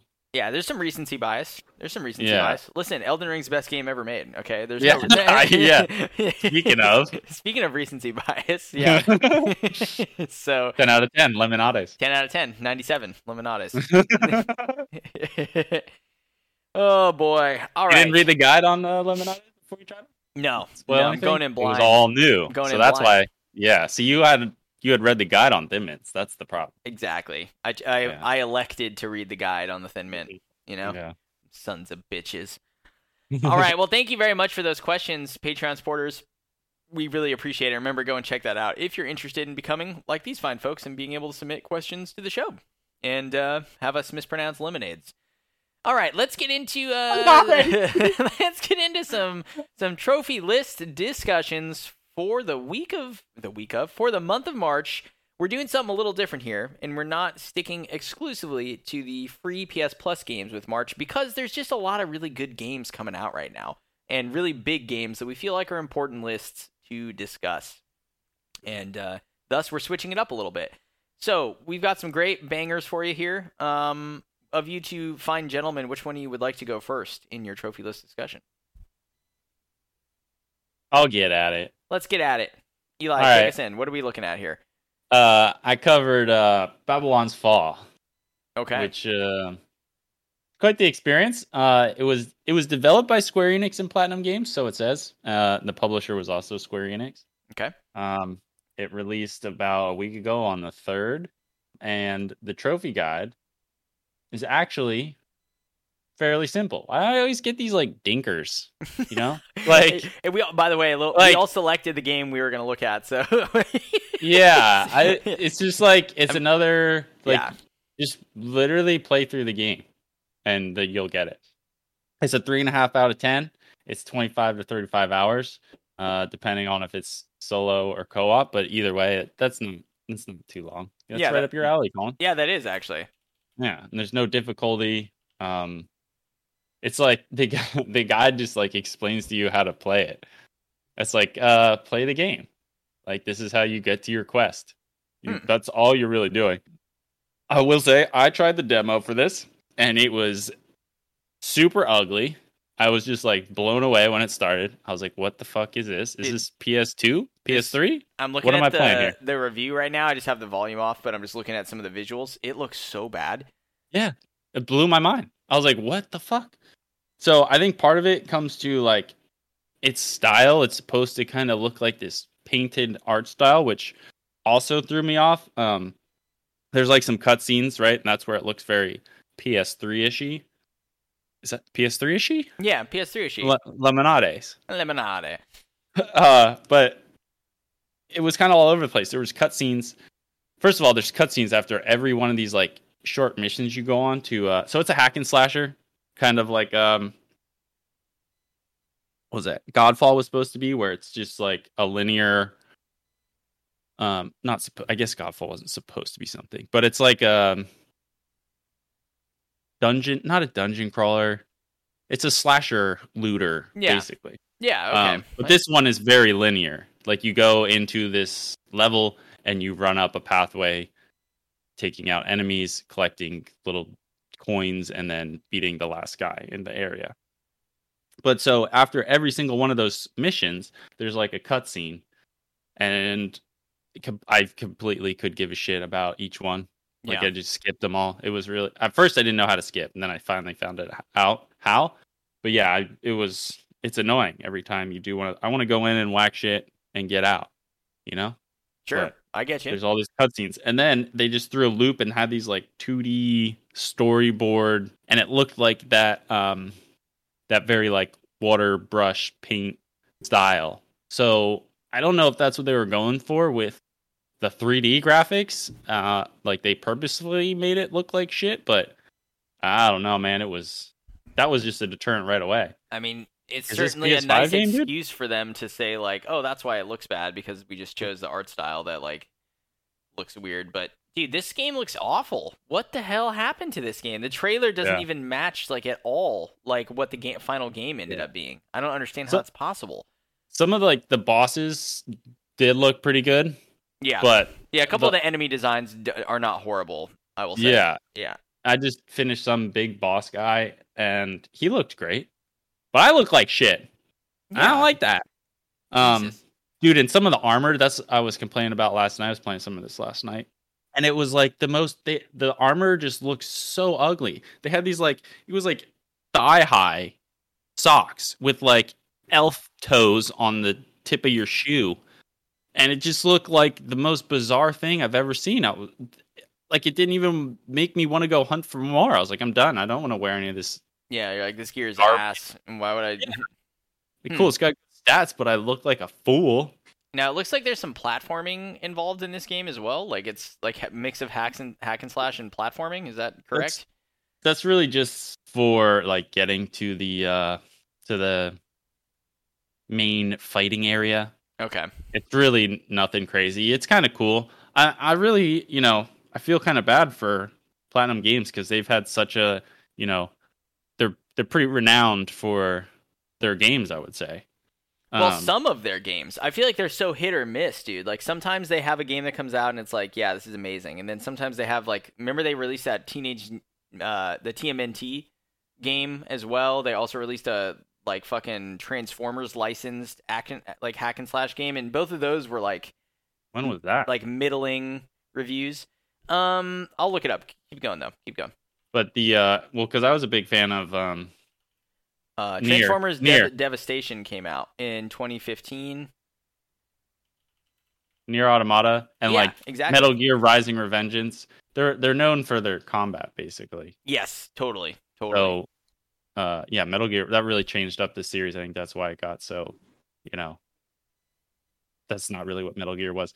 And then um, the uh, and Bayonetta that's pretty well known for you know it's Exactly. fast paced combat, exactly. wonderful 101. I thought Astral Chain was. I thought that did decently well, right? Yeah, No, like again, like combat some of them are, and Yeah. I'm I'm looking at these games now. They're not like they're not bad. The the Ninja Turtles and the the um Transformers game, but they're not. I mean, they're okay. Like the combat is good, but that's about it. You know. Anyway, Right. yeah, But so yeah, I'm a little disappointed because I had high hopes. I'm a big, you know, I like my combat, and uh, so I was kind of excited for this. And I'm a little the games for service. That's me. I'm that guy. right. So I was like, this will be, you know, this will be pretty cool. And uh, it's not. I sucks. But I think the concept, the combat concept, is very cool. Where you have these like, uh, know, you get this thing in your back and it lets you hold these weapons through these like arms, these like tentacles, if you will, and uh, those are on the two triggers, and then square and triangle are your light and heavy based on the weapons you have. So you can slot four weapons, which is pretty cool. And uh, I like the concept, but it just it didn't feel good. The enemies felt like super squishy, and you're just like constantly attacking them. Which I could probably go back and repeat old missions to get like better gear, but uh, not really that fun. yeah, um yeah just it just it seems like it's there it just didn't all come together i don't know if that's their plan for this live service thing they're gonna make it better or not but uh, you know at least for the trophies you don't really have to do much you can't really miss anything you have to play with a friend online and give them a like or anybody give them a like okay. which is very simple i've done that to all the people i've played with just because Yep. uh, this one guy hella carried me uh, so um and it's it's short enough to where like you could get through this and platinum it in your you know 20 hours if you know you got if you got 80 hours to play Elden Ring you got you got a quick platinum here Yeah, totally. I mean, any game is gonna feel short to me after I finish Elden Ring. Yeah. except for except for another Dark Souls game. But even the the trophy art in this is pretty uninspired as well. Um, like the first couple ones of like beating the missions are just like you can't even tell what it is. It's just like a smudge. Looks like a smudge mark for completing the quests, which is just you know the main the main quest line. yeah, Um, kill an enemy with a sword, a hammer, a bow, a rod. Any any of the classes can wield those weapons, so you know there's no fear in that. Um, landing a critical hit, exploit an enemy weakness, some of those miscellaneous stuff, and enhancing gear, um, enhancing and crafting gear, and obtaining legendary stuff is basically all this really entails. man, I can't believe this. So it ended up getting a four out of ten on the review that I watched. Yeah, Yeah. But from a trophy perspective, like you're saying, like I don't know, I feel like this might be one of those that silently kind of chips away, and you get enough people who like go for the platinum in it because it's not too bad, you know, and maybe like if you just approach it with only that in mind, like I'm just here to get a tro- like a platinum in a hack and slash game, maybe it's not too Mhm. bad. Yeah, Yeah. but yeah, it's not something I think you're gonna want to. You know, being a live service, they want you to invest your time and whatnot. But I, I would get the platinum. to Get out. Is it a full service game or like a, a live Live service, game? Yeah. Yeah, It you is, have you do have to play online this Yeah, yeah. all the time. Okay. So So you want to get it early then too, because I mean, if it is really not great, it might drop off pretty fast in terms of player count. So mhm. yeah, that's interesting. Um, last question: Do you know if it's full price? Like what the price is for it? sixty bucks, I'm pretty sure. Jesus. Yeah. Yeah, so that's the other thing. This, bruh, twenty bucks tops. Yeah, bruh. Like not uh, like me. This has got PlayStation Plus offering all over it. Yeah, Like I mean, I would it. trade it for a box of lemonades, but that's about it. Yeah, yeah, yeah, for sure, Right. for sure. I mean, especially when you like Not look even at, look at like something like Shadow Warrior Three that you can play for free on PlayStation now, right now, whoa, or, whoa, or like whoa, came out to it right away. Like, come on, Not now. free. it's not free. Uh, that you get with your PlayStation Now subscription, dude. Like, Yeah. yeah. and all the other, you know, free Mhm. games that are out there. Mm-hmm. Absolutely. Damn.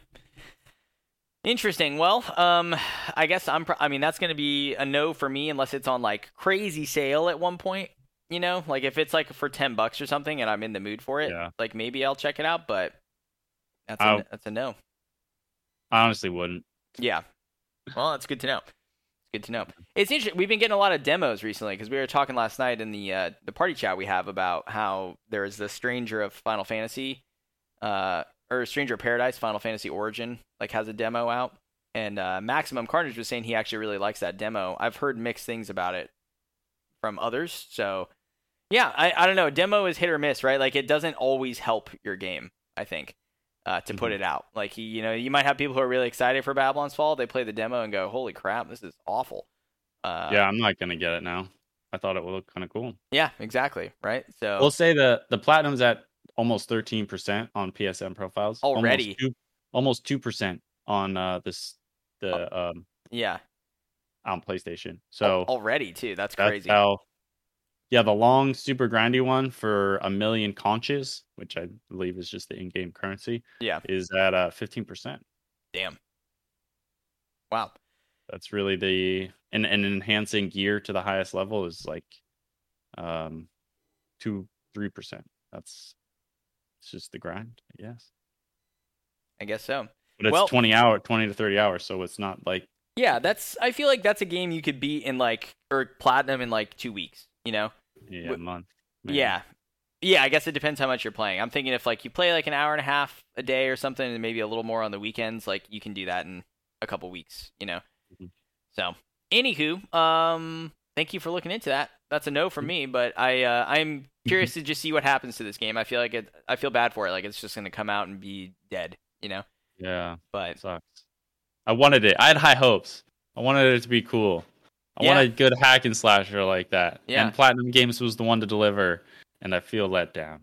And and I will say too, uh, and we'll we'll see this continue. I think as like the next month or two goes on, but I think you're gonna get a lot of like reviews that are lower than maybe what games would normally be, just because they're after Elden Ring.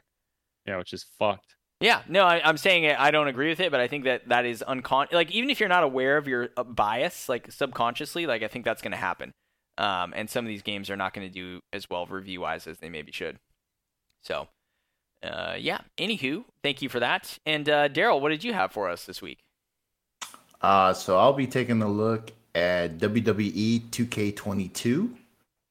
Okay. Uh, so, um, you know, as typical with most sports games, there's a cover athlete, and we get Rey Mysterio on it this time around. Who's that? Uh, he's the little little wrestler, the luchador. He's, Hmm. Yeah, No idea. he used to be with up. WCW, and then he came over to WWF. Yeah, he's been in the he's been in the game for quite a while, so I figured they were gonna make him their their special guest on their cover art. Nice. Uh, WWE 2K22, developed by Visual Concepts. They developed many of the NBA 2K and WWE games, so they've been they they've been knowing what they've been doing for a while. Published by 2K Games, and you can purchase this game as of now. Game came out on March 11, 2022. Last night, dude. Yup. And as of right now, there's four editions you can pick up, all at different prices. You got the cross gen digital bundle, the deluxe version, NWO for life, and the standard edition. NWO for life. What is that? Uh, the New World Order. So like Uh. that was with, like Hulk Hogan, uh, Kevin Nash, Razor Ramon. Huh. Yeah, pretty pretty badass group back in the day. Are you a wrestling guy? I was growing up. I was Okay. real big into wrestling growing up. Gotcha. So that one guy ruined it for me. Wrestling's fake. Like, no, it's not. That- it just became more clear to me as I watched. I was like, dude, that guy was right. That asshole. Dang. So, That's a bummer. uh, yeah. it's like a it trophy is. guide. Completely blew it for you, dude. Yeah, it's like that one guy just spoiling everything. Like, dude, why do you have to do that? Yeah. You could, you could be unhappy with your life, but don't don't do that to me. Don't do that to me. I'm I'm, I'm enjoying this. Yeah. 2K22 sequel to 2K20. Yeah, it's weird. You know, when I saw that first, I was like, wait, sequel to 2K20, but not 2K21. Hmm. Uh, the studio actually uh, they canceled production on 2K21 because of how bad 2K20 performed. 2K20 was not well received by fans of the game. So the studio actually, you know, they went back to the drawing board to see what they can do to improve the game. Mhm. So instead of coming out with another bogus game, they decided to, you know, scrap the project and come back better, which is 2K22. So this is kind of like a redemption project for them. Nice. And I kind of like when studios do that. You know, they they take the the fans, you know, concerns and reviews really seriously. And rather than push out a shitty game, you know, they want to give the fans what they want. So you Mhm. know, they get my respect. As long as they do that, actually, I feel like some people just use it as an excuse, but like, oh, we gotta we gotta delay the game, or you know. But anyways, Yeah, definitely. But I, I, heard um, that this game's not doing so so bad. You know, I think fans are actually enjoying it this time around. I, they definitely see the improvements in this game. So I mean, we'll see. The game's only been out for a few days, but it's it's off to a good start. And yeah, you do. You know, just reviewing this this game actually brought back some nostalgia for me. I, I was trying to figure out the last wrestling game I played, and it was WWF SmackDown. Just bring it. Hmm. And I think I bought that game just because it looked pretty cool. It had like The Rock on there. You know, he had his hand up. He's like, you know, just bring it. And the Rock was like my favorite wrestler growing up back in the day. And you know, if you're a big wrestling fan, you'll be happy to know that there's at least a hundred active and inactive wres- wrestlers you can choose from in the current men's and women's division. So you get a lot of you know current wrestlers, and you also get legends like The Rock, The Undertaker, Triple H, things like that. It was real cool. Uh, the game itself has one platinum, two golds, six silvers, and forty-six bronzes. that's right up. uh That's right up Colin's alley, right there. That's right, baby. A hefty number that of bronzes. Oh yeah. God, what is up with that, dude? The resurgence of the bronze is all around us. I know it's it's annoying. Yep. Uh, first thing I'll jump into is the trophy artwork, which is atrocious in my opinion. But what can you expect from a sports game? uh, not a lot of whole uh, effort goes into making those for a sports game. I think. I think we reviewed quite a bit of sports games, and none of their artwork was appealing at all to us. Hmm. Um, yeah, you know, the trophy artwork, you know, you'll see a lot of wrestlers, wrestling promotions, like, you know, the actual Raw's War, SmackDown, the different wrestling brands, championship belts. Those all make up the trophy icons, which I think is poor effort because you, you can just slap on a person's face and say, oh, hey, here's your trophy artwork. Yeah. That's too easy. That's too easy. But I do like that some of the trophies with the wrestler pictures have trophy titles that are relevant to the wrestler. So Randy Orton, he's well known for doing RKO's, and he, you know, like the saying goes, whenever he performs the the, the actual finisher is RKO out of nowhere. and the Undertaker fight forever. I think that's like more of a nod to him being in the game for so long, or it could be that you know he just doesn't die because of his persona. You know, people think they have the Undertaker defeated, but dude just rises up from the dead. and yeah, you know, it was real fun. It brought back days when I was really hardcore into wrestling. Colin, I don't know if you knew that, but I was real big into wrestling back in the day. No, I didn't know that, um, but I mean, a lot of people were. I I wasn't for some reason. It just like I must have missed it, but yeah, that's cool. Yeah, it was real big for me. Um, yeah, I haven't played a game in years, uh, a wrestling game in years. But um, I'm, I'm kind of curious because you know I'm sure you guys have seen wrestling before. And is there like any particular move that you probably would not survive had it been performed on you?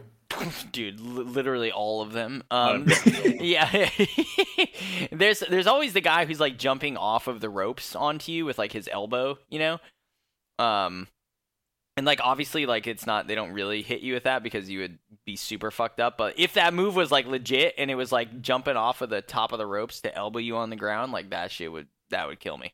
100% 100% you just get flattened out by randy savage flying elbow. Yeah dude. I feel like i mean it's kind of like when you talk about like football right? Like i feel like if a football player tackled me i would die like there's like there's no like there's no ifs ands or buts about it. What about you, Eli? Yeah, I don't know. Any pretty much any of them I feel the same way. Yeah, you just yeah. get messed up. Yeah, Dude, I feel like I can probably tolerate really most of the moves. I think I could take a choke slam, maybe a power bomb. I bet you could take a choke. You know what I mean? oh, doggy. I would say the one move that probably would not survive is the clothesline from hell.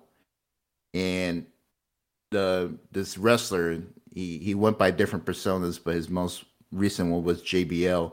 Dude would just fly off the the, the freaking shit, what is that? The freaking um the, the, the, stretchy yeah, the ropes. There you go. I don't even know why I couldn't think of the word. Just come off the ropes and just wind up his arm and just clothesline the hell out of guys. And I, dude, the move could literally take a dude's head off. And if you like look on YouTube, like some of those moves when they connect, I was like, dude, how does the guy get up from that? I, I would not survive that kind of move. It would totally kill me and send me to the afterlife. Um, but yeah, trophy trophy artwork is probably poo poo. Uh, trophy hunt uh, if you're familiar with the 2K series, I played a lot of NBA 2K back in the day as well, and a lot of the different modes are very similar to the modes I've seen in 2K, uh, the NBA 2K games. So Trophy Hunt is like split between five different playable modes. Showcase, you're reliving memorable matches of Rey Mysterio's career. Same as M- NBA 2K11, you play a lot of memorable games in Michael Jordan's career universe. This one's sort of like GM mode. I can't remember what the caveat was that differentiated from that mode. Uh, my faction is like my team. You're trying to build up a team of like the best superstars to take on like other teams. I don't remember exactly what that was, but similar to my team in NBA 2K.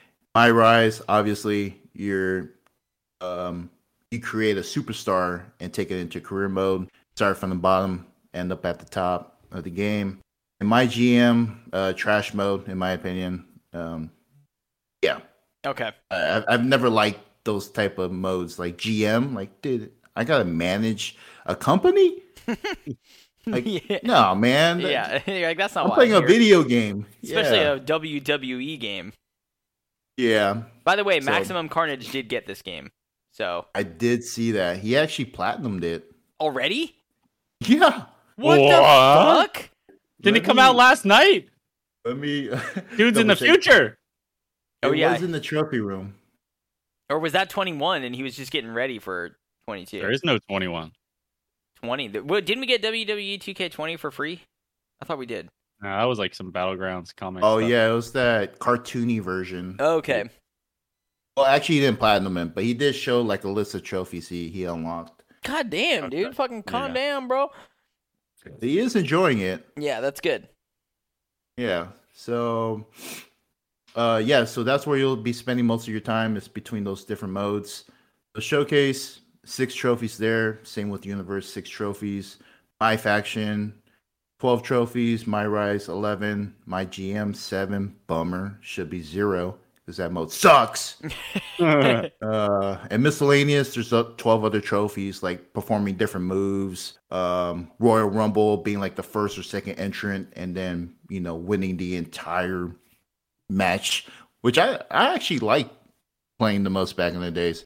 You know, being the first guy, you know, being the very first guy, your chances of you know seeing the finale of the match was probably rare. So that was really cool. But yeah, you know, trophy hunters will have to play everything that the game offers, which is pretty cool.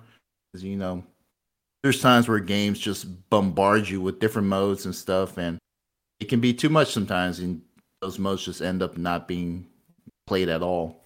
So Yeah. kind of after like reviewing the list and kind of checking it out, you know, this game doesn't seem that bad. I don't normally play WWE games, but after reviewing this, you know, I wouldn't mind playing it. Interesting. Interesting. I feel like this would be a game you would like. Yeah. Like just as like a for fun kind of like just fucking around game to have on the side. You know what I mean? Mm-hmm. Not too bad. Yeah. Not too bad. Kind of like Babylon's Fall. no, no, not like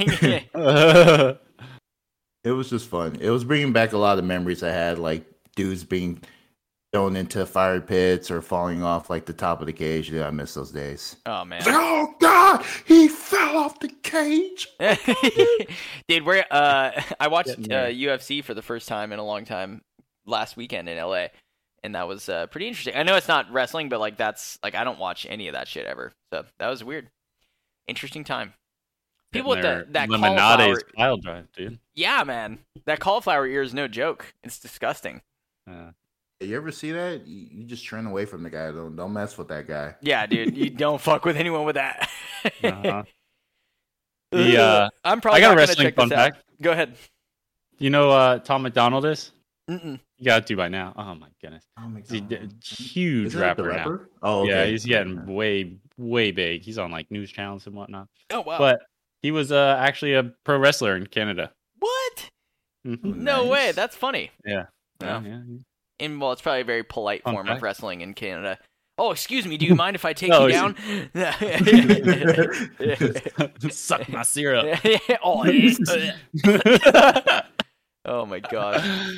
Uh, Well, that was that's uh interesting. Interesting game though. I Mm-hmm. again, I don't think I'm gonna check it out, but I'm glad that it exists. There is uh like you said, no 2K21 for this game, so they're back.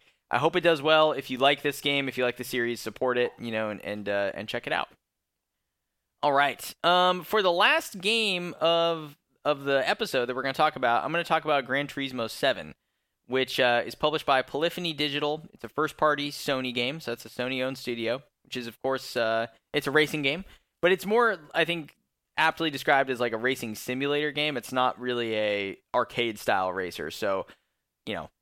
Take into account the traction of the track you're driving on. What are the weather conditions? What kind of tires do you have on your car?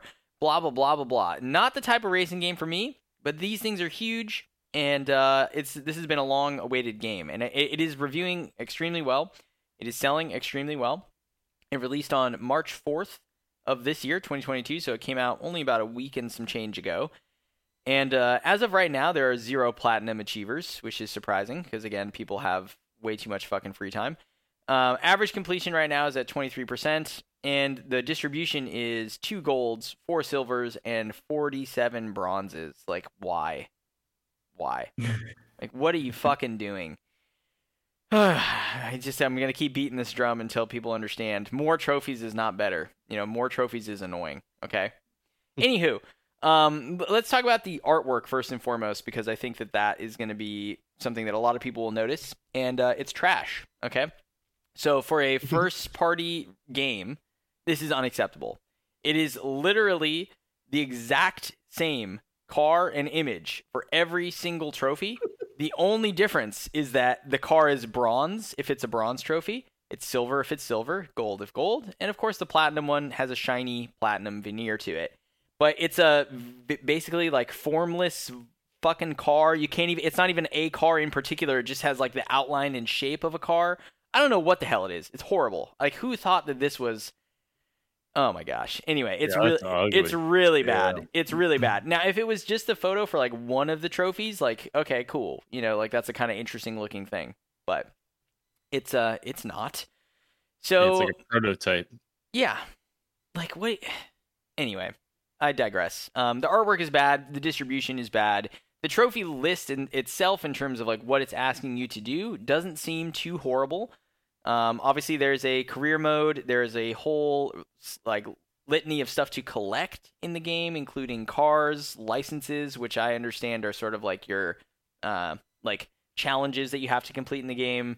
Um, you can collect a whole bunch of different like parts for your car, uh, unlock different like race types on different tracks. There's some that require gas, some that don't for your car. Like it's all kind of basically like anything you could think of in terms of racing. There's the F1 style.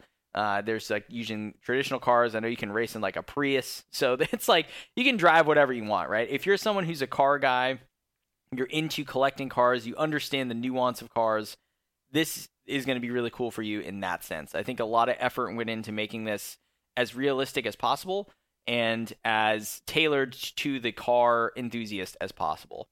Now, that being said, there are a couple trophies that are look or that do seem to be giving people a lot of trouble, and namely they're the grindy ones. Um, looking at previous Gran Turismo games, there's always a couple of these trophies that are like really, really asking you to to play a lot, and those are the barrier to entry. So, for example, in this game, there's one called "Going the Distance Together," semicolon the Autobahn, which is driving with other players online. You match the distance covered by the entire by the entire German Autobahn network, which means you drove 8,197 miles together with other players online. Um, yeah, that's a lot. I think Slugger uh, had said that he was playing this game and had played for three to four hours and was maybe at like 13 to 14 miles. So, yeah, think about that for a second. It's going to take a long time. And there's also a uh, two precursors of, or sorry, one, two, three. There's four precursors to that where you can earn other going the distance trophies. So there's driving with other players online. You drove the uh, the entire distance of the first ever nonstop transatlantic flight, which is 3,610 miles. So that's a bronze. Um, drive the length of Route 66, not online mode, is a bronze. Drive the length of one complete 24 hour Le Mans race, not online, is a bronze. Uh, drive the length of Angeles Crest Highway is a bronze. So there's a lot of like these like hit certain milestones, right? Um, there's also like three different trophies it looks like for reaching different top speeds with your car, which is dependent on how you tune it and how you set it up. Uh, so that's kind of interesting. There's Speed Archdemon, Speed Demon, and Join the 200 Mile Per Hour Club. Those are all roughly grouped together. Um, no car, no life is a is a trophy to store hundred different cars in your garage. So with in-game currency, you will of course purchase different cars and different parts for those cars and store them in your collection. Uh, once you get 100 of them, uh, yeah, that's one of the trophies. There's another one for getting 50. So you can see kind of like there's different types of trophies and there's just different levels of that same descriptor applied across the board. And uh, right now, it looks like the rarest trophy is called Three Legendary Cars, which is to acquire three legendary race cars that were once destined to win 24 hour races. I don't quite understand what that means, but it's sitting at a 0.1% on the app and 0% on PSN profiles, which is a weird sort of inversion where someone who doesn't use PSN profiles and doesn't care about that, uh, some people have gotten that trophy, but not the people who are on PSN profiles. So that's kind of weird. Yeah, I don't, you know, I, I, I don't know about this game. Like, I, I'm glad that like it exists for the car enthusiast, and it does have split screen as well, which I wanted to call out. I think that's kind of cool. Uh, not a lot of games do that nowadays. It obviously works with any like racing wheel peripherals that you might have and stuff like that. Uh, So that so that's pretty interesting. But you know, this is a very long game. It's a very grindy game. I don't think it's one that is designed to be played like marathon style right when it comes out. You know, I bet you if anyone gets this platinum within the first month, Polyphony is going to be like, "What the fuck are you doing with your life?" You know, like this is definitely designed to be played across like a year, and you come to it and you play a couple races at a time. When you want your fix, you buy a new car, maybe add it to your collection, put it down, and pick it up a couple days later. Unless you're a true racer. Unless I mean, you're a true racer, right? I don't know if that's the intended way of play. I would assume that they don't want someone to finish their game in a month that they took six hours to make, or six years to make. Sorry, that's my that's yeah, six hours, six years. You know, that's my uh, that's my intuition. Same thing with Elden Ring. I'm pretty sure Miyazaki's not like I can't wait till someone beats this in in the first week because I spent four years creating this. You know, that that person is in a week. that person's definitely playing the game how it's supposed to be played as intended. Um, it, it reminds me a lot of like when people when Pokemon Go came out people were all upset because they eventually hit the level cap and there's like no there's no end game like what do i do in the end game Blah. it's like the game came out a fucking week ago dude. You're not supposed to be in the end game that's why the developer didn't design it you dumbass. Uh, so put the game down. Jesus fucking christ. So yeah anyway uh, that's all i gotta say about this.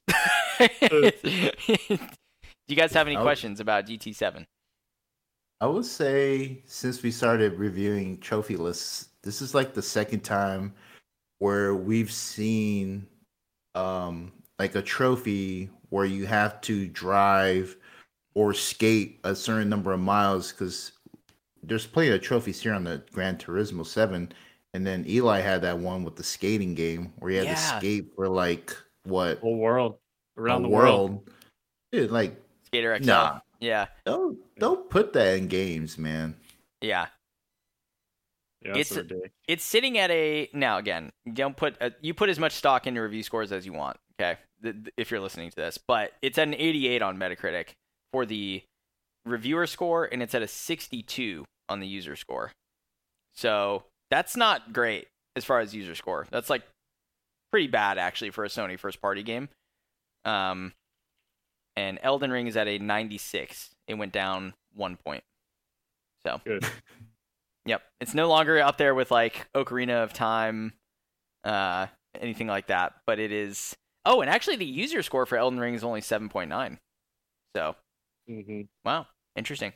But anyway, uh, yeah, it's. I agree with you, Daryl. There's a lot of these like just do a lot of this thing, like just grind it out. I think Dirt Five had a trophy like that, and there's a couple others that, you know, it's just uh, the, the understanding I think and the intention behind the trophy is like you're just going to play a lot of this game over the course of a few months or a year and you'll get it naturally if you play. But for a trophy hunter that is like the huge barrier because you know most trophy hunters are not okay with leaving one trophy in a game for like a year while they slowly chip away at it right? Most of us are like i'm playing this game i'm going to platinum it and get it done and move on to the next one. And these mm-hmm. kind of trophies are uh, antithetical to that they don't really allow you to do that. And they're just so long. Some of them. Totally. It's Totally. for anybody. Yeah. I agree. Um, there's zero platinum achievers right now on PSN profiles, so it's uh, yeah, it's a very new game. Like we said, it only came out about a week and, and some change ago, but uh, it is selling really well. It's a, it's a big game for Sony, so it's important in that sense. Um, it's a big part of their, you know, first party stable. It's it's different than a lot of the other games that their studios release nowadays. Third person dark action games, and this is a racing game from Sony. So if you want to support that, uh, you know, go and check it out. Um, it'll probably be on sale later this year, and yeah, just be prepared to to put a, quite a few hours into it. I would assume I don't know anywhere between sixty and hundred hours probably for this game, maybe even more than that. What do you guys think? Yes or no? That's gonna be a hard no for me. Yeah, I'm not playing. it. Uh, I will say there's a there's a humble bundle right now for driving stuff, and Okay. it comes with um, it comes with coupons for, prob- I think Thrustmaster. Is it? Uh, let me see. One second. It's got a lot of racing games, of course, Sure. but yeah, it's uh, it comes with coupons, twenty percent off the Thrustmaster T two forty eight and the T one fifty, twenty percent off. So if you're looking for a wheel, for this game, maybe check out uh, a Humble Bundle so you get some coupons. There you go. That's a good call out. That's a good call out. I always forget about those things, so thank you for reminding us. Mhm. And I think um, you know that's going to do it as far as the the content of the show. I don't have anything else to go over as far as the list. You guys have anything you want to bring up before we close up shop? Oh, I've said everything I needed to say, man. okay, very good. Well, it sounds like um, unfortunately for all three of the lists we reviewed, uh, from a trophy hunting perspective at least, uh, Babylon's Fall might be the one to go for, but from a pure like best game standpoint, like WWE sounds like it would be fun. Oh, Go ahead. I do have something to add. One that can check all those boxes. Shadow Warrior 3. Oh yes, yeah, That just came out yep. And it was free on PS Now. Included with your PS Now subscription. Included, Yep. not free. There included with. there you go. Uh and it yeah, it looks pretty fun and it's a pretty easy list, so Yeah, it does look cool. And also the box the uh, we didn't talk about them this this particular episode. We wanted to switch it up, but the PS Plus titles, uh, Ghostrunner is free for PS5. I actually Mhm. added that to my library. And Whoa. the list is uh is difficult but short, and actually one I think you would really like, Daryl. So maybe maybe give that a Thanks. look see. Um, especially after you know Deathloop, which is a longer game. I think Ghostrunner you can probably beat in, or platinum in like 12 to 15 hours if you're really good. So Okay. yeah, worth checking out. Um, yeah. Okay. Cool. Well, that's gonna do it for us. This has been Trophy Talk Podcast, of course, your favorite trophy hunting show, episode 54 in the can. We'll be back in a few weeks' time with episode 55, which is going to be what we've been playing for the month of March. And uh, spoiler alert for me, it's going to be Elden Ring. So I hope you guys are excited to hear about Elden Ring. and um, yeah, where can people find you at, guys, before we sign off? Never Fair 13 1D on uh all platforms. All platforms, yes, sir. Discord. Oh, not place. Xbox, but yeah, Discord, best place. Absolutely. Daryl, what Yeah. about you? You can find me on Discord and PlayStation at the Tall Smug Guy. That's right. And you can find me pretty much everywhere that I play games at CK Present. Discord, of course, is the best place to find us. If you're listening to the show, real quick, leave a like. You know, it's very fast. We'd really appreciate it. Share it. Tell your friends. We got some good shit going on over here. And uh, I was going to say something else. Oh, next game you play, do us all a favor and try playing it without a guide. See how it goes.